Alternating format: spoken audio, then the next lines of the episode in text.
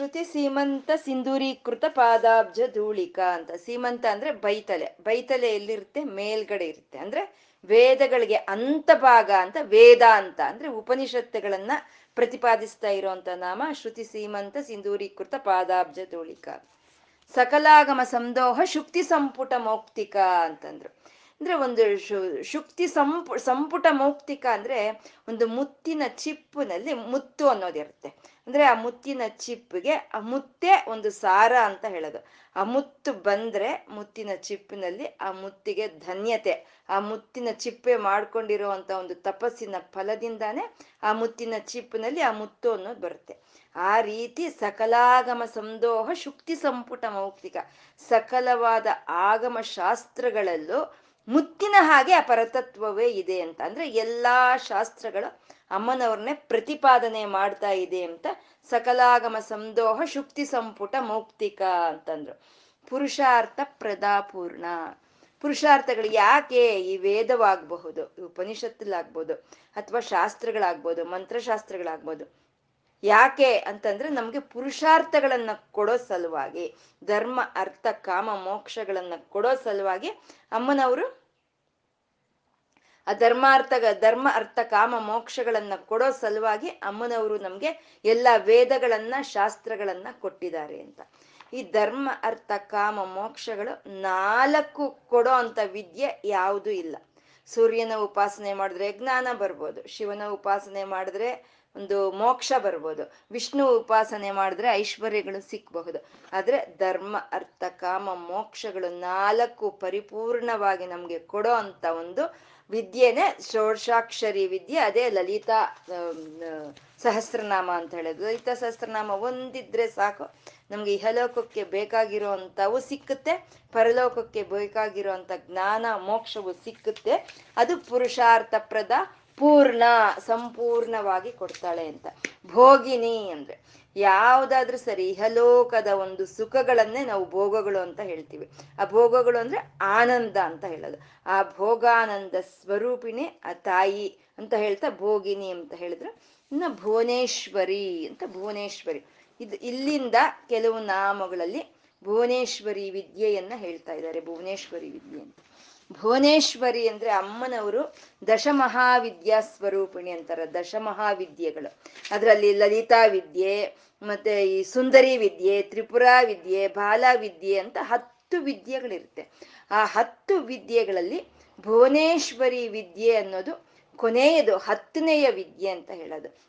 ಇದೊಂದು ಮಹಾ ಮಂತ್ರ ಸ್ವರೂಪ, ಮಹಾ ಬೀಜಾಕ್ಷರ ಸ್ವರೂಪವೇ ಭುವನೇಶ್ವರಿ ವಿದ್ಯೆ. ಭುವನೇಶ್ವರಿ ಅನ್ನೋ ಒಂದು ನಾಮ ಮಹಾಮಂತ್ರ, ಮಹಾ ಬೀಜಾಕ್ಷರ ಮಂತ್ರ ಸ್ವರೂಪಿಣಿ. ಬೀಜಾಕ್ಷರ ಅಂತಂದ್ರೆ ಏಕಾಕ್ಷರಿ, ಒಂದೇ ಒಂದು ಅಕ್ಷರವೇ ಆ ಭುವನೇಶ್ವರಿಯ ಒಂದು ಬೀಜಾಕ್ಷರ ಅಂತ ಹೇಳೋವಂಥದ್ದು. ಬೀಜಾಕ್ಷರಗಳನ್ನ ನಾವೇನಿದ್ರು ಗುರುಮುಖೇನ ಪಡ್ಕೋಬೇಕು. ಗುರುಮುಖೇನ ಪಡ್ಕೊಂಡ್ರು ಅದನ್ನ ಸಭೆಗಳಲ್ಲಿ ಹೇಳ್ಕೋಬಾರ್ದು. ಆದ್ರೆ ಇಲ್ಲಿ ವಶಿನ್ಯಾದಿ ವಾಗ್ದೇವತೆಯರು ಇದನ್ನ ನಮ್ಗೆ ನಾಮದ ರೂಪದಲ್ಲಿ ಕೊಡ್ತಾ ಇದ್ದಾರೆ. ಹ್ರೀಂಕಾರಿಣಿ, ಹ್ರೀಮತಿ, ಹೃದಯ ಅಂತ ಹೇಳ್ತಾ ಇದ್ದಾರೆ, ಹ್ರೀಂಕಾರಿಣಿ ಅಂತ ಹೇಳ್ತಾ ಇದ್ದಾರೆ. ಹಾಗಾಗಿ ಹ್ರೀಂ ಹ್ರೀಂ ಬೀಜವೇ ಭುವನೇಶ್ವರಿ ಬೀಜ ಅಂತ ಹೇಳೋದು. ಅಂದ್ರೆ ಆ ಹ್ರೀಂ ಅನ್ನೋದು ಭುವನೇಶ್ವರಿಯ ಬೀಜ. ಇದು ವಶಿನ್ಯಾದಿ ವಾಗ್ದೇವತೆಯರು ನಾಮದ ರೂಪದಲ್ಲಿ ನಮ್ಗೆ ಹೇಳ್ತಾ ಇರೋದ್ರಿಂದ ಇದನ್ನ ನಾವು ತಿಳ್ಕೊಳ್ಳೋವರೆಗೂ ತಿಳ್ಕೋಬಹುದು. ಆದ್ರೆ ಇದನ್ನ ನಾವು ಸಾಧನೆ ಮಾಡ್ಕೋಬೇಕು ಅಂದ್ರೆ ಇದು ಮತ್ತೆ ಗುರುವಿನ ಮೂಲಕನೇ ನಾವು ಪಡ್ಕೋಬೇಕು. ಹಾಗೆ ಹೀಂಕಾರ ಸ್ವರೂಪಿಣಿ ಭುವನೇಶ್ವರಿ ಏಕಾಕ್ಷರ ಬೀಜ ಸ್ವರೂಪಿಣಿ ಅಂತ. ಈ ನಾವು ಅನೇಕ ಬಾರಿ ಹೇಳ್ಕೊಂಡಿದೀವಿ. ಲಲಿತಾ ಮಂತ್ರ ಅಂದ್ರೆ ಷೋಡಶಾಕ್ಷರಿ ಮಂತ್ರ ಅಂದ್ರೆ 15 ಅಕ್ಷರಗಳು ಇರೋ ಅಂತ ಒಂದು ಮಂತ್ರ, ಪಂಚದಶಾಕ್ಷರಿ ಮಂತ್ರವೇ ಅಮ್ಮನವರ ಶರೀರ ಅಂತ ನಾವು ಹೇಳ್ಕೊಳ್ತಾ ಇದೀವಿ. ಆ ಪಂಚದಶಾಕ್ಷರಿ ಮಂತ್ರ ಹೇಗಿರುತ್ತೆ ಅಂದ್ರೆ 3 ಕೂಟಗಳ ಹಾಗಿರುತ್ತೆ.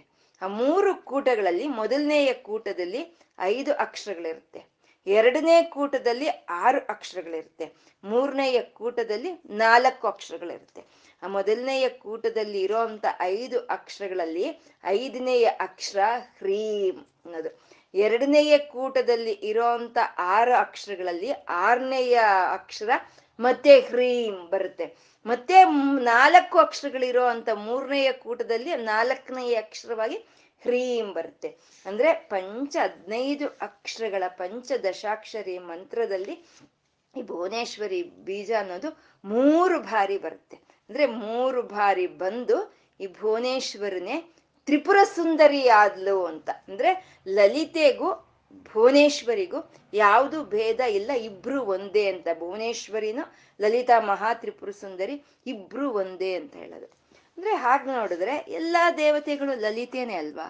ಮತ್ತೆ ಇಲ್ಲಿ ಏನು ನಾವು ಪ್ರತ್ಯೇಕವಾಗಿ ಭುವನೇಶ್ವರಿಗೂ ಲಲಿತೆಗೂ ಏನು ಭೇದ ಇಲ್ಲ ಅಂತ ಹೇಳ್ಕೊಳ್ತಾ ಇದ್ದೀವಿ ಅಂತಂದ್ರೆ, ಇವಾಗ ಲಕ್ಷ್ಮಿ ಅಂತೀವಿ. ಲಕ್ಷ್ಮಿ ಅಂದ್ರೆ ಲಕ್ಷ್ಮಿ ಲಲಿತೆಯ ರೂಪವೇ, ಆದ್ರೆ ಐಶ್ವರ್ಯಗಳನ್ನು ಕೊಡುವಂತಹದ್ದು.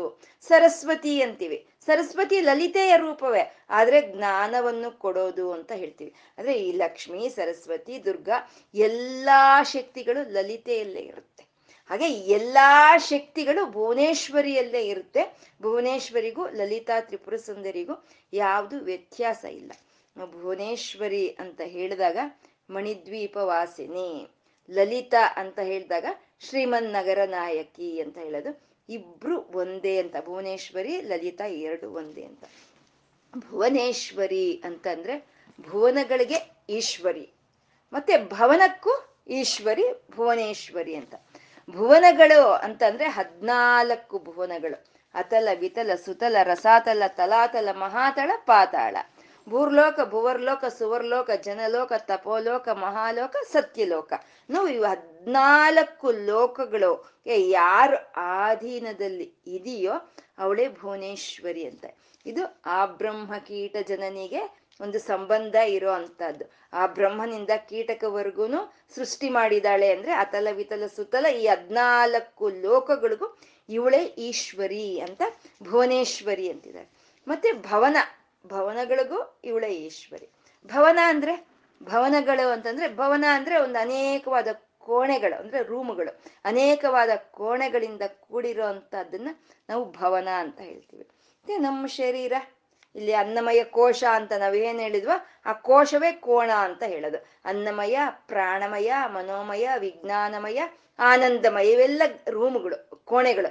ಈ ಕೋಣೆಗಳಿಂದ ಕೂಡಿರೋ ಅಂಥದ್ದೇ ನಮ್ಮ ಈ ಶರೀರ. ಈ ಶರೀರವೇ ಭವನ.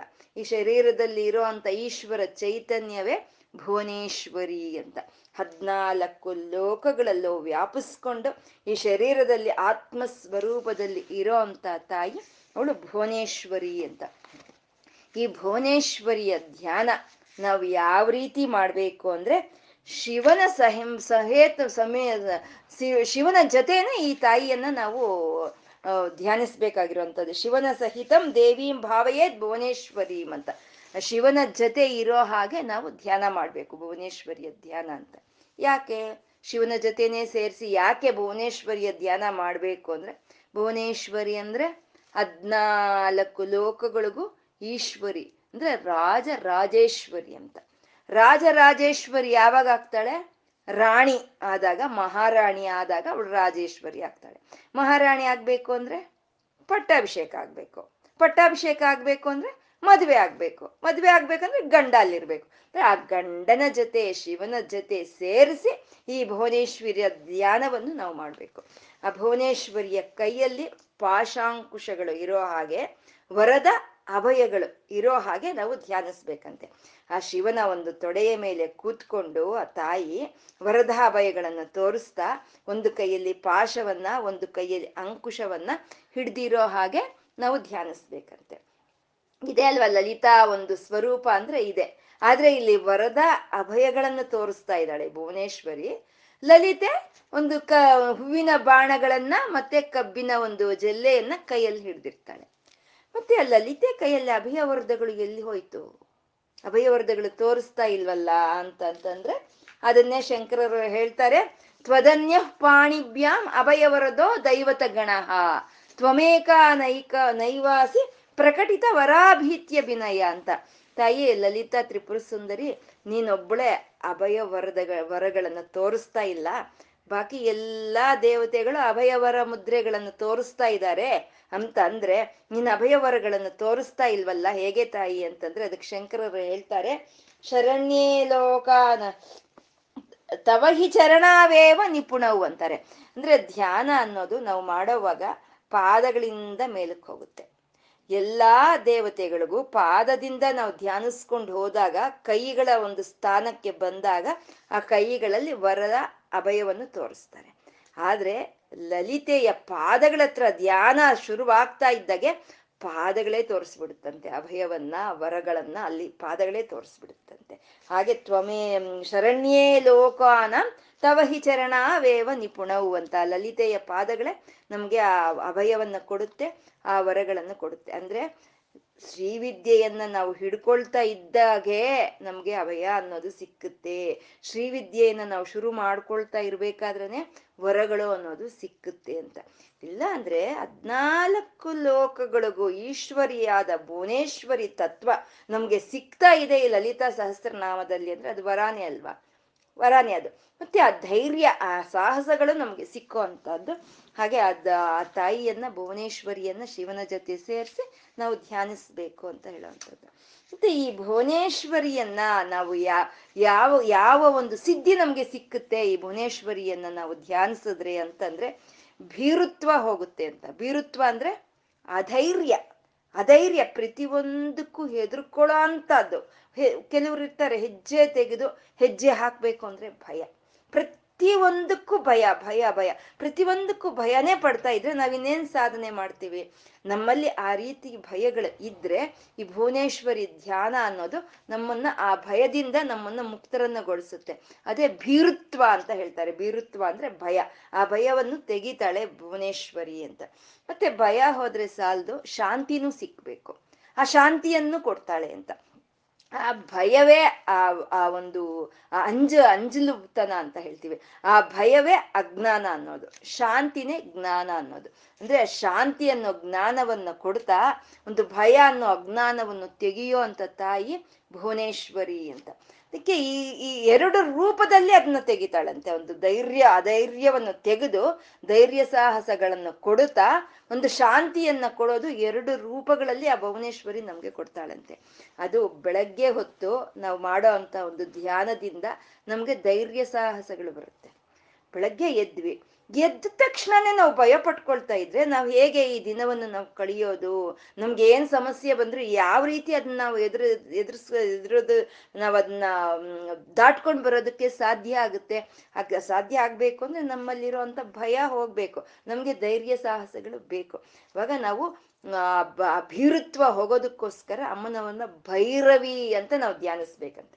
ಬೆಳಗ್ಗೆ ಹೊತ್ತು ಭೈರವಿ ಅನ್ನೋ ಹಾಗೆ ಧ್ಯಾನಿಸಿದ್ರೆ ಆ ಭುವನೇಶ್ವರಿ ದೇವಿ ನಮ್ಗೆ ಆ ಅಧೈರ್ಯವನ್ನು ತೆಗೆದು ಧೈರ್ಯವನ್ನು ಕೊಡ್ತಾಳಂತೆ.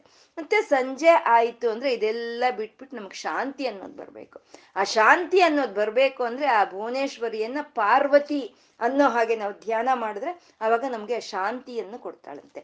ಅಂದ್ರೆ ಭುವನೇಶ್ವರಿಯ ರೂಪಗಳೇ ಈ ಭೈರವಿ, ಈ ಪಾರ್ವತಿ ಅಂತ ಹೇಳೋವಂಥದ್ದು. ಅದನ್ನೇ ಪಾರ್ವತಿ ಪದ್ಮನಯನ ಇಂದ ಹಿಡಿದು ಭೈರವಿ ಭಗಮಾಲಿನಿ ಅಂತ ತಗೊಂಡು ಬಂದು ಆ ಎರಡನ್ನ ಈ ಭುವನೇಶ್ವರಿಯಲ್ಲಿ ಸೇರಿಸ್ಬಿಟ್ರು. ಎಂಥ ಜೋಡಣೆ ಅಲ್ವಾ ಲಲಿತಾ ಸಹಸ್ರನಾಮ, ಎಂಥ ಜೋಡಣೆ ಇದೆ ನೋಡಿ. ಆ ರೀತಿ ಬೆಳಗ್ಗೆ ಎದ್ದು ನಾವು ಮಾಡೋ ಅಂಥ ಒಂದು ಧ್ಯಾನದಿಂದ ಇವತ್ತು ದಿನ ಪೂರ್ತಿ ನಮ್ಗೇನೇ ಸಮಸ್ಯೆಗಳು ಬಂದರೂ ಸರಿ ಅದನ್ನ ನಾವು ನಿವಾರಣೆ ಮಾಡ್ಕೊಂಡು ಹೋಗೋ ಅಂಥ ಶಕ್ತಿ ಸಾಹಸಗಳನ್ನು ಕೊಡೋ ಅಂಥ ತಾಯಿ ಅವಳು ಭುವನೇಶ್ವರಿ. ಅವಳ ಭೈರವಿಯಾಗಿ ನಮಗೆ ಆ ಧೈರ್ಯವನ್ನು ಕೊಡ್ತಾಳೆ, ಪಾರ್ವತಿಯಾಗಿ ಶಾಂತಿಯನ್ನು ಕೊಡ್ತಾಳೆ. ಅದಕ್ಕೆ ಭುವನೇಶ್ವರಿ ಅಂದ್ರೆ ರಾಜರ ಮನೆ ದೇವತೆ, ಮನೆ ದೇವತೆ, ಮನೆ ದೇವರು ಭುವನೇಶ್ವರಿ ಹೇಳೋದು. ನಾವೆಲ್ಲ ಸಿನಿಮಾಗಳಲ್ಲಿ ನೋಡ್ತಾ ಇರ್ತೀವಲ್ಲ, ಯಾವ ರಾಜನಾದ್ರೂ ಸರಿ ತಾಯಿ ಭುವನೇಶ್ವರಿ ತಾಯಿ ಭುವನೇಶ್ವರಿ ಅಂತ ಹೇಳ್ತಾ ಇರ್ತಾರೆ ಮಾತಿಗೂ. ಎಲ್ಲ ರಾಜರ ಒಂದು ಮನೆ ದೇವರೇ ಭುವನೇಶ್ವರಿ ಅಂತ ಹೇಳೋದು. ಯಾಕೆಂದ್ರೆ ರಾಜರಿಗೆ ಬೇಕಾಗಿರುವಂತಹದ್ದು ಧೈರ್ಯ ಸಾಹಸಗಳು. ಅವ್ರು ಎದುರ್ಕೊಂಡು ಕೂತ್ಕೊಂಡ್ರೆ ಇನ್ನೇನಾದ್ರೂ ಇದೆಯಾ? ಅವ್ರಿಗೆ ಧೈರ್ಯ ಸಾಹಸ ಬೇಕು, ಜ್ಞಾನ ಬೇಕು, ಮತ್ತೆ ಕೊನೆಯದಾಗಿ ಅವ್ರಿಗೆ ಶಾಂತಿನೂ ಇರಬೇಕು. ಇದನ್ನೆಲ್ಲ ಕೊಡೋ ಅಂತ ತಾಯಿ ಭುವನೇಶ್ವರಿ ಅಂತ ಭುವನೇಶ್ವರಿಯ ಒಂದು ಫಲವನ್ನು ಹೇಳ್ತಾ ಇದ್ದಾರೆ. ಆ ಭುವನೇಶ್ವರಿ ಅಂಬಿಕಾ ಅಂತ ಇದ್ದಾರೆ. ಆ ತಾಯಿ ಅಂಬಿಕಾ ಅಂತ, ಭುವನೇಶ್ವರಿ ಅಂಬಿಕಾ. ಅಂಬಿಕಾ ಅಂತಂದ್ರೆ ಅಮ್ಮ ಅಂತ. ಅಮ್ಮ ಅಂದ್ರೆ ಯಾರು ಕಾರಣವೋ, ಯಾರು ಪೋಷಣೆಯನ್ನು ಮಾಡ್ತಾಳೋ ಅವಳನ್ನೇ ಅಂಬಿಕಾ ಅಮ್ಮ ಅಂತ ಹೇಳೋವಂಥದ್ದು. ಅಮ್ಮ ಅಮ್ಮ ಅಂಬಿಕಾ. ಅಂಬಿಕಾ ಅಂದ್ರೆ ಸಂಸ್ಕೃತದಲ್ಲಿ ಅಂಬಾ ಅಂತ ಕರೀತಾರೆ. ಆ ಅಂಬೆಯಿಂದನೇ ಅಮ್ಮ ಅನ್ನೋದು ಬಂದಿರೋ ಅಂಥದ್ದು. ಇವಾಗ ನಾವು ನಮ್ಗೆ ಅಮ್ಮ, ಆ ಅಮ್ಮನಿಗೆ ಅಮ್ಮ, ಆ ಅಮ್ಮನಿಗೆ ಅಮ್ಮ, ಆ ರೀತಿ ಪರಂಪರೆ ಹೋದ್ರೆ ಅದು ಎಲ್ಲಿವರೆಗೂ ಹೋಗುತ್ತೆ ಅಂದ್ರೆ ದುರ್ಗಾ ಲಕ್ಷ್ಮಿ ಸರಸ್ವತಿಯರವರೆಗೂ ಹೋಗುತ್ತೆ. ದುರ್ಗಾ ಲಕ್ಷ್ಮಿ ಸರಸ್ವತಿಯರೇ ತ್ರಿಮಾತ್ರೆಯರು, ಅವರೇ ಎಲ್ಲರಿಗೂ ಅಮ್ಮಂದಿರು, ಅವರು 3 ಜನ ಅಮ್ಮಂದಿರು ಎಲ್ಲರಿಗೂ.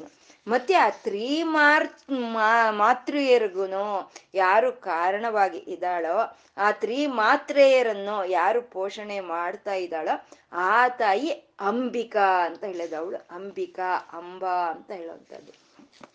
ಈ ಅಮ್ಮ ಅನ್ನೋದ್ರಲ್ಲೇ ಏನೋ ಒಂದು ಬಾಂಧವ್ಯ ಅಂತ ಇದೆ, ಏನೋ ಒಂದು ಭಾವನೆ ಅಂತ ಇದೆ ಅದೊಂದು ಅಮ್ಮ ಅಂತ ಅನ್ನೋದ್ರಲ್ಲಿ. ಇವಾಗ ಒಂದು ಹಸು ಕರೆಯುತ್ತೆ, ಅಂಬಾ ಅಂತ ಕರೆಯುತ್ತೆ. ನಾವೇನೋ ಇಂದ್ರಿಯ ಜ್ಞಾನ ಇರೋಂಥವ್ರು ನಾವು ಅಮ್ಮ ಅಂತ ಕರೀತಾ ಇದೀವಿ. ಮತ್ತೆ ಹಸು ಏನು ಜ್ಞಾನ ಇದೆ ಅಂತ ಅದು ಅಂಬಾ ಅಂತ ಕರೀತಾ ಇದೆ ಅಂದ್ರೆ ಆಕರ್ಷಣೆ ಶಕ್ತಿ. ಆ ತಾಯಿ ಹಾಗೆ ಮಕ್ಕಳನ್ನ ಆಕರ್ಷಿಸ್ತಾಳೆ, ಅದನ್ನೇ ಬಾಂಧವ್ಯ ಬಂಧನ ಅಂತ ಹೇಳೋದು. ಇವಾಗ ಒಂದು ಅಯಸ್ಕಾಂತಕ್ಕೆ ಕಬ್ಬಿಣ ಹೋಗಿ ತಗಲುತ್ತೆ, ಕಬ್ಬಿಣಕ್ಕೆ ಏನಾದ್ರು ಗೊತ್ತಿದೆಯಾ ಅದು ಅಯಸ್ಕಾಂತ, ಅದಕ್ಕೆ ಹೋಗಿ ನಾನು ತಗಲ್ಬೇಕು ಅಂತ ಸಹಜವಾಗಿ ಲಕ್ಷಣ ಇರುತ್ತೆ. ಹಾಗೆ ನಾವು ಗೊತ್ತಿದ್ದು ಅಂತೀವೋ ಗೊತ್ತಿಲ್ದಲೇ ಅಂತೀವೋ ಅಮ್ಮ ಅಂಬ ಅಂತಂದ್ರೆ ಅದರಲ್ಲಿ ಒಂದು ವಿಪರೀತವಾದಂಥ ಒಂದು ಭಾವನೆ, ಒಂದು ಬಾಂಧವ್ಯ ಅನ್ನೋದು ನಮ್ಮ ಒಳಗೆ ಇರೋವಂಥದ್ದು. ಅದಕ್ಕೆ ನಾವು ಮನೆಯಲ್ಲಿ ಮಕ್ಕಳ ಜೊತೆ ಮಮ್ಮಿ ಅಂತ ಕರೆಸ್ಕೊಳ್ಳೋದು, ಮಾಮ್ ಅಂತ ಕರೆಸ್ಕೊಳ್ಳೋದು ಬಿಡಬೇಕು. ಆ ಮಮ್ಮಿ ಆ ಮಾಮ್ ಅನ್ನೋದಲ್ಲಿ ಯಾವ ಬಂಧನವೂ ಇಲ್ಲ, ಯಾವ ಬಾಂಧವ್ಯವೂ ಅದರಲ್ಲಿಲ್ಲ. ಅಮ್ಮ ಅಂತ ಅಂದ್ರೆ ಸಾಕು, ನಮ್ಗೆ ತಿಳಿದಂದ್ರು ತಿಳಿದಲೇ ಇಂದ್ರೂ ಸರ್ಕು ಆ ಜಗನ್ಮಾತೆ ನಮ್ಮನ್ನ ರಕ್ಷಿಸ್ಕೊಳ್ತಾಳೆ ಅವಳು ಅಂಬಾ ಅಂತ, ಅಂಬಿಕಾ ಅಂತ.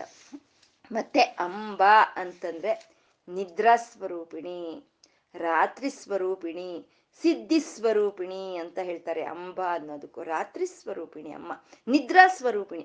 ಎಲ್ಲ ಜೀವಿಗಳಲ್ಲೂ ನಿದ್ರಾ ರೂಪದಲ್ಲಿ ಇದ್ದಾಳೆ ಆ ದೇವಿ. ಯಾ ದೇವಿ ಸರ್ವಭೂತೇಶು ನಿದ್ರಾ ರೂಪೇಣ ಸಂಸ್ಥಿತ ನಮಸ್ತಸ್ಮೈ ನಮೋ ನಮಃ ಅಂತ ಆ ರಾತ್ರಿ ರೂಪದಲ್ಲಿ ಇದ್ದಾಳೆ, ನಿದ್ರಾ ರೂಪದಲ್ಲಿ ಇರೋ ಅಂತ ತಾಯಿ ಅಂಬಿಕಾ ಅಂತ. ನಿದ್ರೆ ಅಂತಂದ್ರೆ ನಮ್ಮ ಹಾಗೆ ಮೈ ಮರೆತು ನಿದ್ರೆ ಹೋಗಿ ಅಂತ ನಿದ್ರೆ ಅಲ್ಲ ಅದು. ನಿದ್ರೆ ಅಂದ್ರೆ ಆ ಶಿವನ ಜೊತೆ ಸಂಯೋಗ ಹೊಂದಿ ಆ ಶಿವನ ಒಳಗೆ ಇರೋ ಅಂತ ಶಕ್ತಿ ಅದು ನಿದ್ರಾ ರೂಪದಲ್ಲಿ ಇರುತ್ತೆ ಅಂತ ಅಂಬಿಕಾ ಅಂತ ಹೇಳಿದ್ದು. ಅಂಬಿಕಾ ಅಂತಂದ್ರೆ ಆದಿಯಲ್ಲೇ ಇದ್ದವಳು, ಈ ಸೃಷ್ಟಿಗೆ ಪೂರ್ವದಲ್ಲೇ ಶಿವನ ಜೊತೆ ಸಂಯೋಜನೆ ಆಗಿ ಇದ್ದಂತ ಶಕ್ತಿ ಅಂಬಿಕಾ ಅಂತ. ಅದು ಈ ಸೃಷ್ಟಿ ಬರಕ್ ಮುಂಚೆ ಆ ಶಕ್ತಿ ಏನ್ ಮಾಡ್ತಾ ಇತ್ತು? ಅಚೇತನವಾಗಿತ್ತು ಅಲ್ವಾ.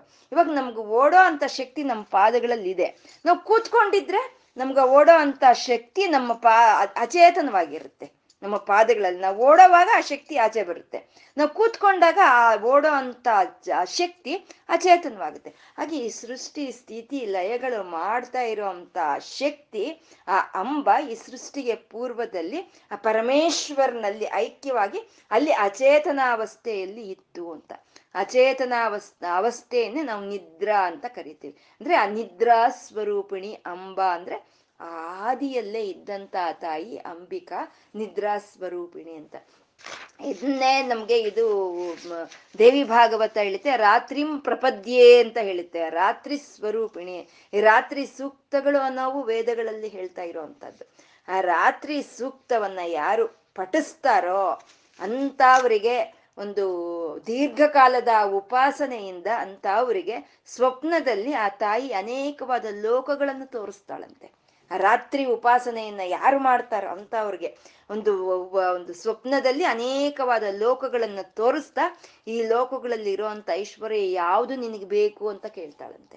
ಅಂದ್ರೆ ಬುದ್ಧಿವಂತರಾದ್ರೆ ಈ ಲೋಕದಲ್ಲಿ ಇರೋಂಥ ಐಶ್ವರ್ಯಗಳು ಯಾವುದು ಬೇಡ ತಾಯಿ, ಲೋಕಾತೀತವಾದಂಥ ಪರಮ ಪದವೇ ನಂಗೆ ಬೇಕು ಅಂತ ಕೇಳಿದಾಗ ಆ ಸಿದ್ಧಿಯನ್ನು ಕೊಡೋ ಅಂತ ಸಿದ್ಧಿ ಸ್ವರೂಪಿಣಿ ಅಂಬಿಕಾ ಅಂತ ಹೇಳೋದು. ರಾತ್ರಿ ಸ್ವರೂಪಿಣಿ, ನಿದ್ರಾ ಸ್ವರೂಪಿಣಿ, ಸಿದ್ಧಿ ಸ್ವರೂಪಿಣಿ ಅಂತ ಹೇಳೋದು. ರಾತ್ರಿ ಹೊತ್ತು ನಿದ್ದೆ ಮಾಡೋವಾಗ ನಾವು ಈ ಅಂಬಿಕಾ ಧ್ಯಾನದಿಂದ ನಿದ್ದೆ ಮಾಡಿದ್ರೆ ನಮಗೆ ಒಂದು ಒಳ್ಳೆಯ ಆರೋಗ್ಯಕರವಾದಂಥ ಒಂದು ನಿದ್ದೆ ಬರುತ್ತೆ. ಒಂದು ಸಮಯ ನಮ್ಗೆ ನಿದ್ದೆ ಬರಲಿಲ್ಲ ಅಂದಾಗ ನಾವು ಈ ಅಂಬಿಕಾ ನಾಮವನ್ನು ಜಪಿಸ್ಕೊಳ್ತಾ ಕತ್ತಲನ್ನು ಧ್ಯಾನಿಸ್ಬೇಕು. ಯಾಕೆಂದ್ರೆ ನಿದ್ರೆ ಅಂತಂದ್ರೆ ಕತ್ತಲು, ಕತ್ತಲು ಅಂತಂದ್ರೆ ಕರೆಂಟ್ ಹೋದಾಗಿರೋ ಅಂತ ಕತ್ತಲು ಅಲ್ಲ, ಅಮಾವಾಸ್ಯೆ ದಿನ ಇರುವಂತ ಕತ್ತಲು ಅಲ್ಲ. ಆ ಕತ್ತಲು ನಮ್ಮ ಊಹೆಗೆ ಮೀರಿ ಇರುವಂತ ಆ ಕತ್ತಲು, ಕಗ್ಗತ್ತಲು, ಗಾಢಾಂಧಕಾರ. ಅದನ್ನ ನಾವು ಧ್ಯಾನಿಸ್ತಾ ಈ ಅಂಬಿಕಾ ನಾಮವನ್ನು ಜಪಿಸ್ಕೊಂಡ್ರೆ ನಮ್ಗೆ ಒಳ್ಳೆಯ ನಿದ್ದೆ ಹತ್ತುತ್ತಂತೆ.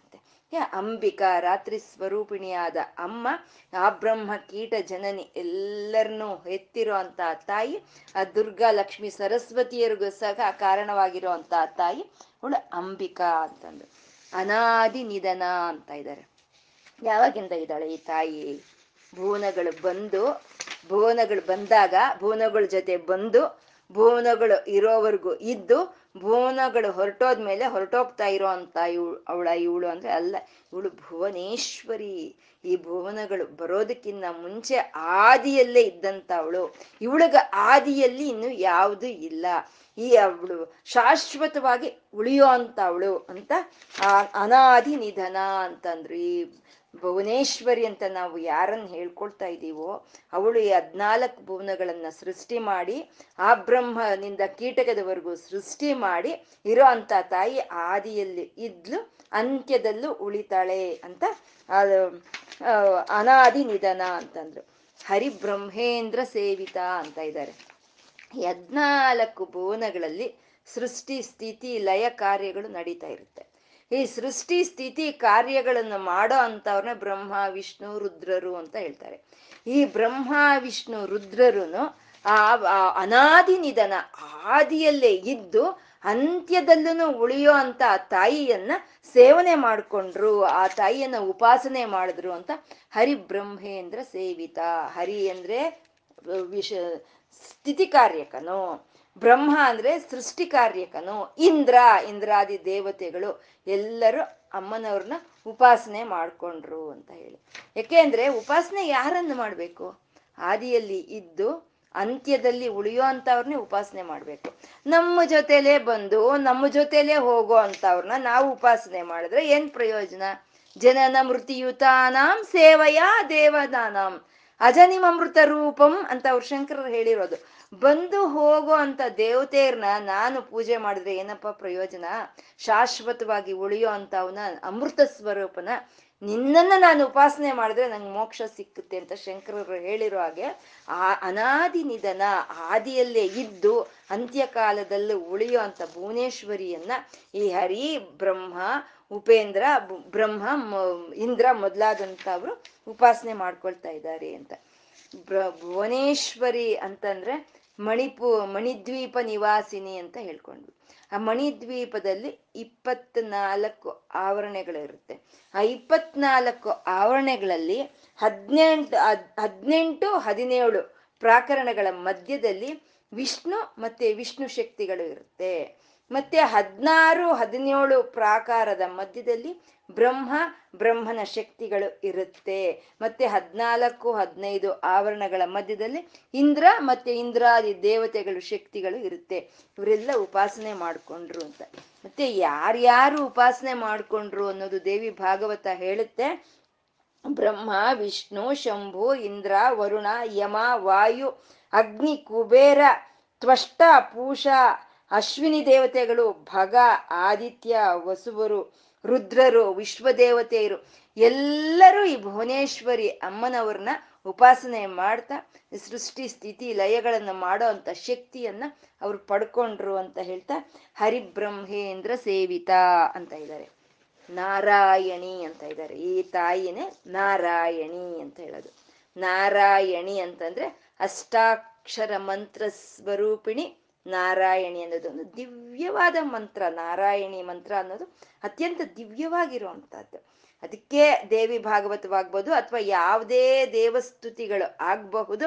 ನಾರಾಯಣಿ ನಮೋಸ್ತುತೆ, ನಾರಾಯಣಿ ನಮೋಸ್ತುತೆ, ನಾರಾಯಣಿ ನಮೋಸ್ತುತೆ ಅಂತ ಮಾತಿಗೂ ನಾರಾಯಣಿ ನಮೋಸ್ತುತೆ ಅಂತ ಸ್ತುತಿ ಮಾಡಿರೋ ಅಂಥದ್ದು. ಈ ತಾಯಿಗೆ, ಈ ಲಲಿತೆಗೆ, ಈ ಭುವನೇಶ್ವರಿಗೆ ಯಾವ ಹೆಸರು ಹೇಳಿದ್ರು ಸರಿ ಅದು ಹೊಂದ್ಕೊಳ್ಳುತ್ತೆ. ಯಾವ ಹೆಸರೇದ್ರೂ ಸರಿ ಅದು ಹೊಂದ್ಕೊಳ್ಳೋ ಅಂಥದ್ದು. ಶಿವ ಅಂದ್ರು, ಶರ್ವಾಣಿ ಅಂದ್ರು, ಶಾಂಕರಿ ಅಂದ್ರು, ನಾರಾಯಣಿ ಅಂದ್ರು, ವೈಷ್ಣವಿ ಅಂದ್ರು, ಬ್ರಾಹ್ಮಿ, ಮಾಹೇಶ್ವರಿ, ಇಂದ್ರಾಣಿ, ಯಾವ ಕೌಮಾರಿ, ಯಾವ ಹೆಸರು ಹೇಳಿದ್ರು ಸರಿ ಈ ತಾಯಿಗೆ ಹೊಂದ್ಕೊಳ್ಳುತ್ತೆ. ಯಾಕೆಂದ್ರೆ ತಾಯಿ ಸರ್ವ ದೈವಾತ್ಮಿಕವಾದಂಥ ಶಕ್ತಿ ಆ ತಾಯಿ ಅಂತ. ಆ ಸರ್ವ ದೈವಾತ್ಮಿಕವಾದಂಥ ಶಕ್ತಿಯನ್ನ ನಾವು ಸ್ತ್ರೀಲಿಂಗದಲ್ಲಿ ಹೇಳಿದ್ರೆ ನಾರಾಯಣಿ. ಆ ಸರ್ವ ದೇವಾತ್ಮಕ ಶಕ್ತಿಯನ್ನ ನಾವು ಪುರುಷಲಿಂಗದಲ್ಲಿ ಹೇಳಿದ್ರೆ ನಾರಾಯಣ. ನಾರಾಯಣಿಗೂ ನಾರಾಯಣನಿಗೂ ಯಾವುದು ಭೇದ ಇಲ್ಲ, ಎರಡು ಒಂದೇ ತತ್ವ ಅಂತ ಹೇಳೋದು. ನಮ್ಗೆ ಲಲಿತಾ ಸಹಸ್ರನಾಮವನ್ನು ಪಾರಾಯಣೆ ಮಾಡ್ಕೊಳ್ತಾ ಇದ್ರೆ ನಮ್ಗನ್ಸುತ್ತೆ, ಅಯ್ಯೋ ವಿಷ್ಣುವನ್ ಮಿಸ್ ಆಗ್ತಾ ಇದೀವಲ್ಲಪ್ಪ ನಾವು, ವಿಷ್ಣು ಎಲ್ಲೋ ಹೊರಟೋದ, ಈ ಲಲಿತಾ ಸಹಸ್ರನಾಮದಲ್ಲಿ ವಿಷ್ಣು ಇಲ್ಲ ಅಂತ ಅನಿಸ್ತಾ ಇರುತ್ತೆ. ಅಥವಾ ವಿಷ್ಣು ಸಹಸ್ರನಾಮವನ್ನು ನಾವು ಪಾರಾಯಣೆ ಮಾಡ್ಕೊಳ್ತಾ ಅಯ್ಯೋ ನನ್ನ ಲಲಿತೆ ಎಲ್ಲೋ ಹೋದ್ಲು ಲಲಿತೆ ಎಲ್ಲೋ ಹೋದ್ಲು ಅಂತ ಅನಿಸ್ತಾ ಇರುತ್ತೆ. ಆದ್ರೆ ಇವಾಗ ಒಂದು ಮಗುಗೆ ನಾವು ನಿನ್ನೆ ದಿನ ಒಂದು ಫ್ಯಾನ್ಸಿ ಡ್ರೆಸ್ ಹಾಕಿದ್ವಿ, ಏನೋ ಒಂದು ಡ್ರೆಸ್, ಒಂದು ಡಾಕ್ಟ್ರು ಅಂತಾನ, ಒಂದು ಇಂಜಿನಿಯರ್ ಅಂತಾನ, ಒಂದು ಪೊಲೀಸ್ ಆಫೀಸರ್ ಅಂತಾನ, ಏನೋ ಒಂದು ಫ್ಯಾನ್ಸಿ ಡ್ರೆಸ್ ಹಾಕಿದ್ವಿ. ಇವತ್ತಿನ ದಿನ ಬೇರೆ ಹಾಕಿದ್ವಿ. ಅಯ್ಯೋ ನನ್ನ ಡಾಕ್ಟ್ರಾಗಿ ಮಾಡಿದ ಮಗು ಎಲ್ಲೋ ಹೋಯ್ತು, ನಾವು ಇಂಜಿನಿಯರ್ ಆಗಿ ತಯಾರು ಮಾಡಿದ ಮಗು ಎಲ್ಲೋ ಹೋಯ್ತು ಅಂತ ನಾವು ಅನ್ಕೊಳ್ತೀವಾ ಇಲ್ವೇ? ಅದು ಇದು ಎರಡು ಒಂದೇ ಮಗು ಅಂತ ನಮ್ಗೆ ತಿಳಿದಿದೆ ಅಲ್ವಾ. ಹಾಗೆ ವಿಷ್ಣು ಸಹಸ್ರನಾಮವಾದ್ರೂ ಸರಿ, ಲಲಿತಾ ಸಹಸ್ರನಾಮವಾದ್ರೂ ಸರಿ, ನಾರಾಯಣ ಆದ್ರೂ ಸರಿ, ನಾರಾಯಣಿ ಆದ್ರೂ ಸರಿ, ಎರಡು ಒಂದೇ ಅಂತ ತಿಳ್ಕೋಬೇಕು. ಅದಕ್ಕೆ ಆರ್ತ ವಿಷಣ್ಣ ಶಿಥಿಲಾಶ್ಚ ಭೀತಾಃ ಘೋರೇಷು ಚ ವ್ಯಾಧಿಷು ವರ್ತಮಾನಾಃ ಸಂಕೀರ್ತ್ಯ ನಾರಾಯಣ ಶಬ್ದ ಮಾತ್ರ ವಿಮುಖ ದುಃಖ ಸುಖಿನೋ ಭವಂತು ಅಂತಂದ್ರು. ಯಾವಾಗ ಮಧುಕೈಟಭರ ಸಂಹಾರ ಆದ್ಮೇಲೆ, ಇದು ಅದೇ ಅಮ್ಮನವ್ರಿಗೆ ಶುಂಭನಿಶುಂಭರ ಸಂಹಾರ ಆದ್ಮೇಲೆ ಸರ್ವ ಮಂಗಳ ಮಾಂಗಲ್ಯ ಶಿವೆ ಸರ್ವಾರ್ಥ ಸಾಧಕೆ ಶರಣ್ಯೇ ತ್ರಯಂಬಕೆ ಗೌರಿ ನಾರಾಯಣಿ ನಮೋಸ್ತುತೆ ಅಂತಂದ್ರು. ಅಂದ್ರೆ ನಾರಾಯಣ ನಾರಾಯಣಿ ಎರಡು ಒಂದೇ ಅಂತ ಹೇಳುವಂಥದ್ದು ಆ ತಾಯಿ ನಾರಾಯಣಿ ಅಂತ. ನರ ಅನ್ನೋ ಶಬ್ದಕ್ಕೆ ಇದು ಸಾಗಿ ಮುಂದೆ ಹೋಗುವಂಥದ್ದು ಅಂತ ಒಂದು ಅರ್ಥ, ವ್ಯಾಪಿಸ್ಕೊಳ್ಳೋದು ಅಂತ ಒಂದು ಅರ್ಥ ನರ ಶಬ್ದಕ್ಕೆ. ನರ ಅಂದ್ರೆ ಪರಮಾತ್ಮನೇ, ಯಾಕೆ ಪರಮಾತ್ಮನೇ ಎಲ್ಲ ಕಡೆ ವ್ಯಾಪಿಸ್ಕೊಂಡಿರೋದು. ಯಾಕೆ ನರ ಶಬ್ದ ನಮ್ಗೆ ವಿಷ್ಣು ಸಹಸ್ರನಾಮದಲ್ಲಿ 2-3 ಬಾರಿ ಬರುತ್ತೆ. ನರ ನರ ಅನ್ನೋದು ನಮ್ಗೆ ವಿಷ್ಣು ಸಹಸ್ರನಾಮದಲ್ಲಿ. ನರ ಅಂದ್ರೆ ಪರಮಾತ್ಮ ಅಂತ. ಪರಮಾತ್ಮ ಮಾಡ್ತಾ ಇರೋಂಥ ಕಾರ್ಯಗಳನ್ನ, ಕೆಲ್ಸಗಳನ್ನ ನಾರಗಳು ಅಂತ ಹೇಳ್ತಾರೆ. ಆ ಕೆಲ್ಸಗಳಿಗೆ ಯಾರು ಆಧಾರನ ಅವನನ್ನ ನಾರಾಯಣ ಅಂತ ಹೇಳ್ತಾರೆ. ಅಂದ್ರೆ ಎಲ್ಲಾ ಕಡೆ ವ್ಯಾಪಿಸ್ಕೊಂಡಿರೋ ಅಂತ ಪರಮಾತ್ಮ ಅವನು ನರ. ಅವನು ಮಾಡೋ ಅಂತ ಕೆಲ್ಸಗಳು ನಾರಗಳು. ಆ ನಾರಗಳೆಲ್ಲ ಯಾರಿಂದ ನಡೀತಾ ಇದೆಯೋ ಅವನು ನಾರಾಯಣ ಅಂತ ಹೇಳೋದು. ಪರಮಾತ್ಮ ಮಾಡ್ತಾ ಇರೋಂಥ ಕೆಲ್ಸಗಳೇನು? ಸೃಷ್ಟಿ ಸ್ಥಿತಿ ಲಯಗಳು.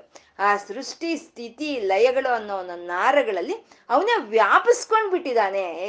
ಯಾವ ರೀತಿ ಅಂದ್ರೆ ಒಂದು ಕಾರ್ಯದ ಒಳಗೆ ಕಾರಣ ವ್ಯಾಪಿಸ್ಕೊಂಡಿರೋ ಹಾಗೆ ಅವನು ಈ ಸೃಷ್ಟಿ ಸ್ಥಿತಿ ಲಯಗಳಲ್ಲಿ ವ್ಯಾಪಿಸ್ಕೊಂಡಿದ್ದಾನೆ ಪರಮಾತ್ಮ ಅಂತ.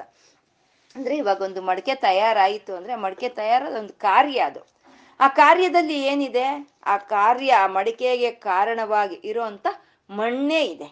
ಆ ಮಣ್ಣು ಕಾರಣ, ಮಡಿಕೆ ಕಾರ್ಯ. ಅಂದ್ರೆ ಕಾರ್ಯದೊಳಗೆ ಕಾರಣ ವ್ಯಾಪಿಸ್ಕೊಂಡಿರುವಂತ ರೀತಿಯಲ್ಲಿ ಪರಮಾತ್ಮ ಈ ಸೃಷ್ಟಿ ಸ್ಥಿತಿ ಲಯಗಳು ಅನ್ನೋ ಒಂದು ಕಾರ್ಯದಲ್ಲಿ ಪರಮಾತ್ಮ ಅನ್ನೋ ಒಂದು ಕಾರಣ ವ್ಯಾಪಿಸ್ಕೊಂಡಿದೆ ಅಂತ. ವ್ಯಾಪಿಸ್ಕೊಂಡಿರೋ ಅಂತ ಅವನು ನಾರಾಯಣ ಅಂತ.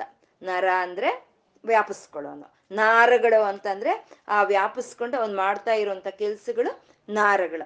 ಆ ನಾರಗಳೆಲ್ಲ ಯಾರಿಂದ ನಡೀತಾ ಇದೆಯೋ ಅವನೇ ನಾರಾಯಣ ನಾರಾಯಣಿ ಅಂತ ಹೇಳೋವಂಥದ್ದು. ಮತ್ತೆ ನರ ಅಂತಂದ್ರೆ ಚಲಿಸಿ ಮುಂದೆ ಹೋಗೋ ಅಂತ ಅವ್ರನ್ನ ನರ ಅಂತ ಕರಿತೀವಿ. ಅಂದ್ರೆ ನರ ಅಂತಂದ್ರೆ ಮನುಷ್ಯರು ಅಂತ ಮಾತ್ರನೇ ಅಲ್ಲ, ಹುಟ್ಟಿರೋ ಅಂತ ಯಾವ ಜೀವಿ ಆದ್ರೂ ಸರಿ ಮುಂದೆ ಹೋಗ್ಲೇಬೇಕು, ನಡೆದು ಮುಂದೆ ಹೋಗ್ಲೇಬೇಕು. ಹುಟ್ಟಿರೋ ಅಂತ ಯಾವ ಜೀವಿ ಆದ್ರೂ ಸರಿ. ಯಾರೋ ಒಬ್ರು ಹೇಳಿದ್ರಂತೆ, ನಾನೆಲ್ಲೂ ಹೋಗ್ತಾ ಇಲ್ಲಪ್ಪ, ನಡೆದು ನಾನು ಕೂತಿರೋ ಕಡೆ ಕೂತಿದ್ದೀನಿ, ಪದ್ಮಾಸನವನ್ನು ಹಾಕೊಂಡು ಚೆನ್ನಾಗಿ ಗಟ್ಟಿಯಾಗಿ ಕೂತಿದ್ದೀನಿ ಅಂತ ಹೇಳಿದ್ರಂತೆ. ಆ ಗಟ್ಟಿಯಾಗಿ ಕೂತಿದ್ರು ಅವನು ಹೋಗ್ತಾ ಇದ್ದಾನೆ. ಹುಟ್ಟಿದ ಮೇಲೆ ಪ್ರತಿಯೊಬ್ರು ಚಲಿಸಿ ಮುಂದೆ ಹೋಗ್ತಾನೆ ಇರ್ಬೇಕು. ಇವತ್ತು ನಾವು ಈಗ ಮಾತಾಡ್ಕೊಳ್ತಾ ಇದ್ದೀವಿ, ಈಗ ಹೇಳ್ಕೊಳ್ತಾ ಇದ್ದೀವಿ ಅಂದ್ರೆ ಈ ಕ್ಷಣವೂ ಮುಂದೆ ದಾಟಿ ಹೋಗುತ್ತೆ. ಹಾಗೆ ಪ್ರತಿಯೊಂದು ಸಾಗಿ ಹೋಗ್ಬೇಕು. ಈ ಮುಂದೆ ಸಾಗಿ ಚಲಿಸಿ ಹೋಗೋ ಅಂತ ಅವ್ರನ್ನ ನರರು ಅಂತ ಹೇಳ್ತಾರೆ. ಇವರು ಮುಂದೆ ಸಾಗಿ ಚಲಿಸಿ ಎಲ್ಲಿಗೆ ಹೋಗ್ತಾ ಇದ್ದಾರೆ? ಅದನ್ನ ಪ್ರಯಾಣ ಅಂತೀವಿ, ಅಂದರೆ ಅದನ್ನೇ ಅಯನ ಅಂತೀವಿ, ಅದನ್ನೇ ನಾರಾಯಣ ಅಂತ ಹೇಳಿದ್ರು.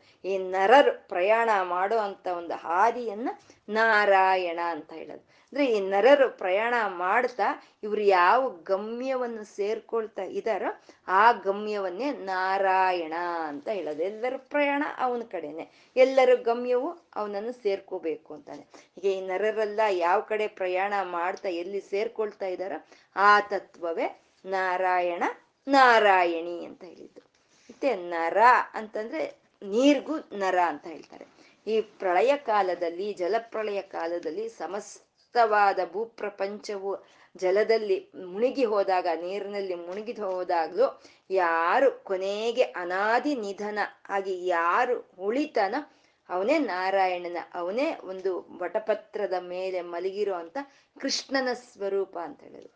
ಕೃಷ್ಣ ಬೇರೆ ಅಲ್ಲ, ಕೃಷ್ಣಮ್ಮ ಬೇರೆ ಅಲ್ಲ, ಕೃಷ್ಣ ಬೇರೆ ಅಲ್ಲ, ಲಲಿತಾ ಬೇರೆ ಅಲ್ಲ, ಶ್ರೀಕೃಷ್ಣ ಲಲಿತಾಂಬಿಕಾ ಅಂತ. ನಾರಾಯಣಿ ನಾರಾಯಣಿ ಇಬ್ರು ಒಬ್ರೆ, ನಾರಾಯಣ ನಾರಾಯಣಿ ಇಬ್ರು ಒಬ್ರೆ, ಯಾವುದು ಭೇದ ಇಲ್ಲ ಅಂತ ನಾರಾಯಣ ಅಂತ ತಾಯಿ ನಾರಾಯಣ. ನಾರಾಯಣ ಅಂದ್ರೆ ಏನು ಹೇಳ್ಕೊಂಡ್ವಿ ನಾವು? ವ್ಯಾಪಿಸ್ಕೊಳ್ಳೋ ಅಂಥದ್ದು, ವ್ಯಾಪಿಸ್ಕೊಳ್ಳೋ ಅಂತ ಅವನು ನಾರಾಯಣ ಅಂತ. ಅವನು ಯಾವ ರೀತಿ ವ್ಯಾಪಿಸ್ಕೊಂಡಿದ್ದಾನೆ ಈ ಪ್ರಪಂಚದಲ್ಲಿ ಅಂತಂದ್ರೆ ನಾದ ರೂಪ ಅಂತ ಇದ್ದಾರೆ. ನಾದ ರೂಪದಲ್ಲಿ ಆ ತಾಯಿ ಎಲ್ಲ ಕಡೆ ವ್ಯಾಪಿಸ್ಕೊಂಡಿದ್ದಾಳೆ ಅಂತ.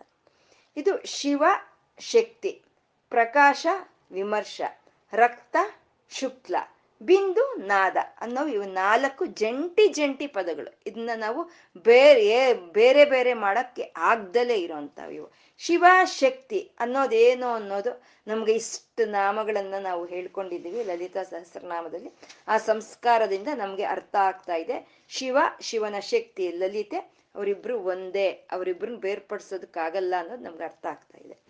ಮತ್ತೆ ಪ್ರಕಾಶ, ವಿಮರ್ಶ ಅಂತಂದ್ರೆ ಪ್ರಕಾಶ ಅಂದ್ರೆ ಜ್ಯೋತಿ, ಅಂದ್ರೆ ಶಿವ ಪರಂಜ್ಯೋತಿ ಸ್ವರೂಪನಾದಂಥ ಶಿವನು ಅವನು ಪ್ರಕಾಶಿಸ್ತಾ ಇದ್ದಾನೆ, ಅವನಿಂದ ಬರ್ತಾ ಇರೋ ಅಂತ ಒಂದು ಕಾಂತಿ ಕಿರಣಗಳೇ ಅಮ್ಮ ಅಂತ ಹೇಳೋದು. ಅದನ್ನ ವಿಮರ್ಶ ಅಂತ ಹೇಳ್ತೀವಿ.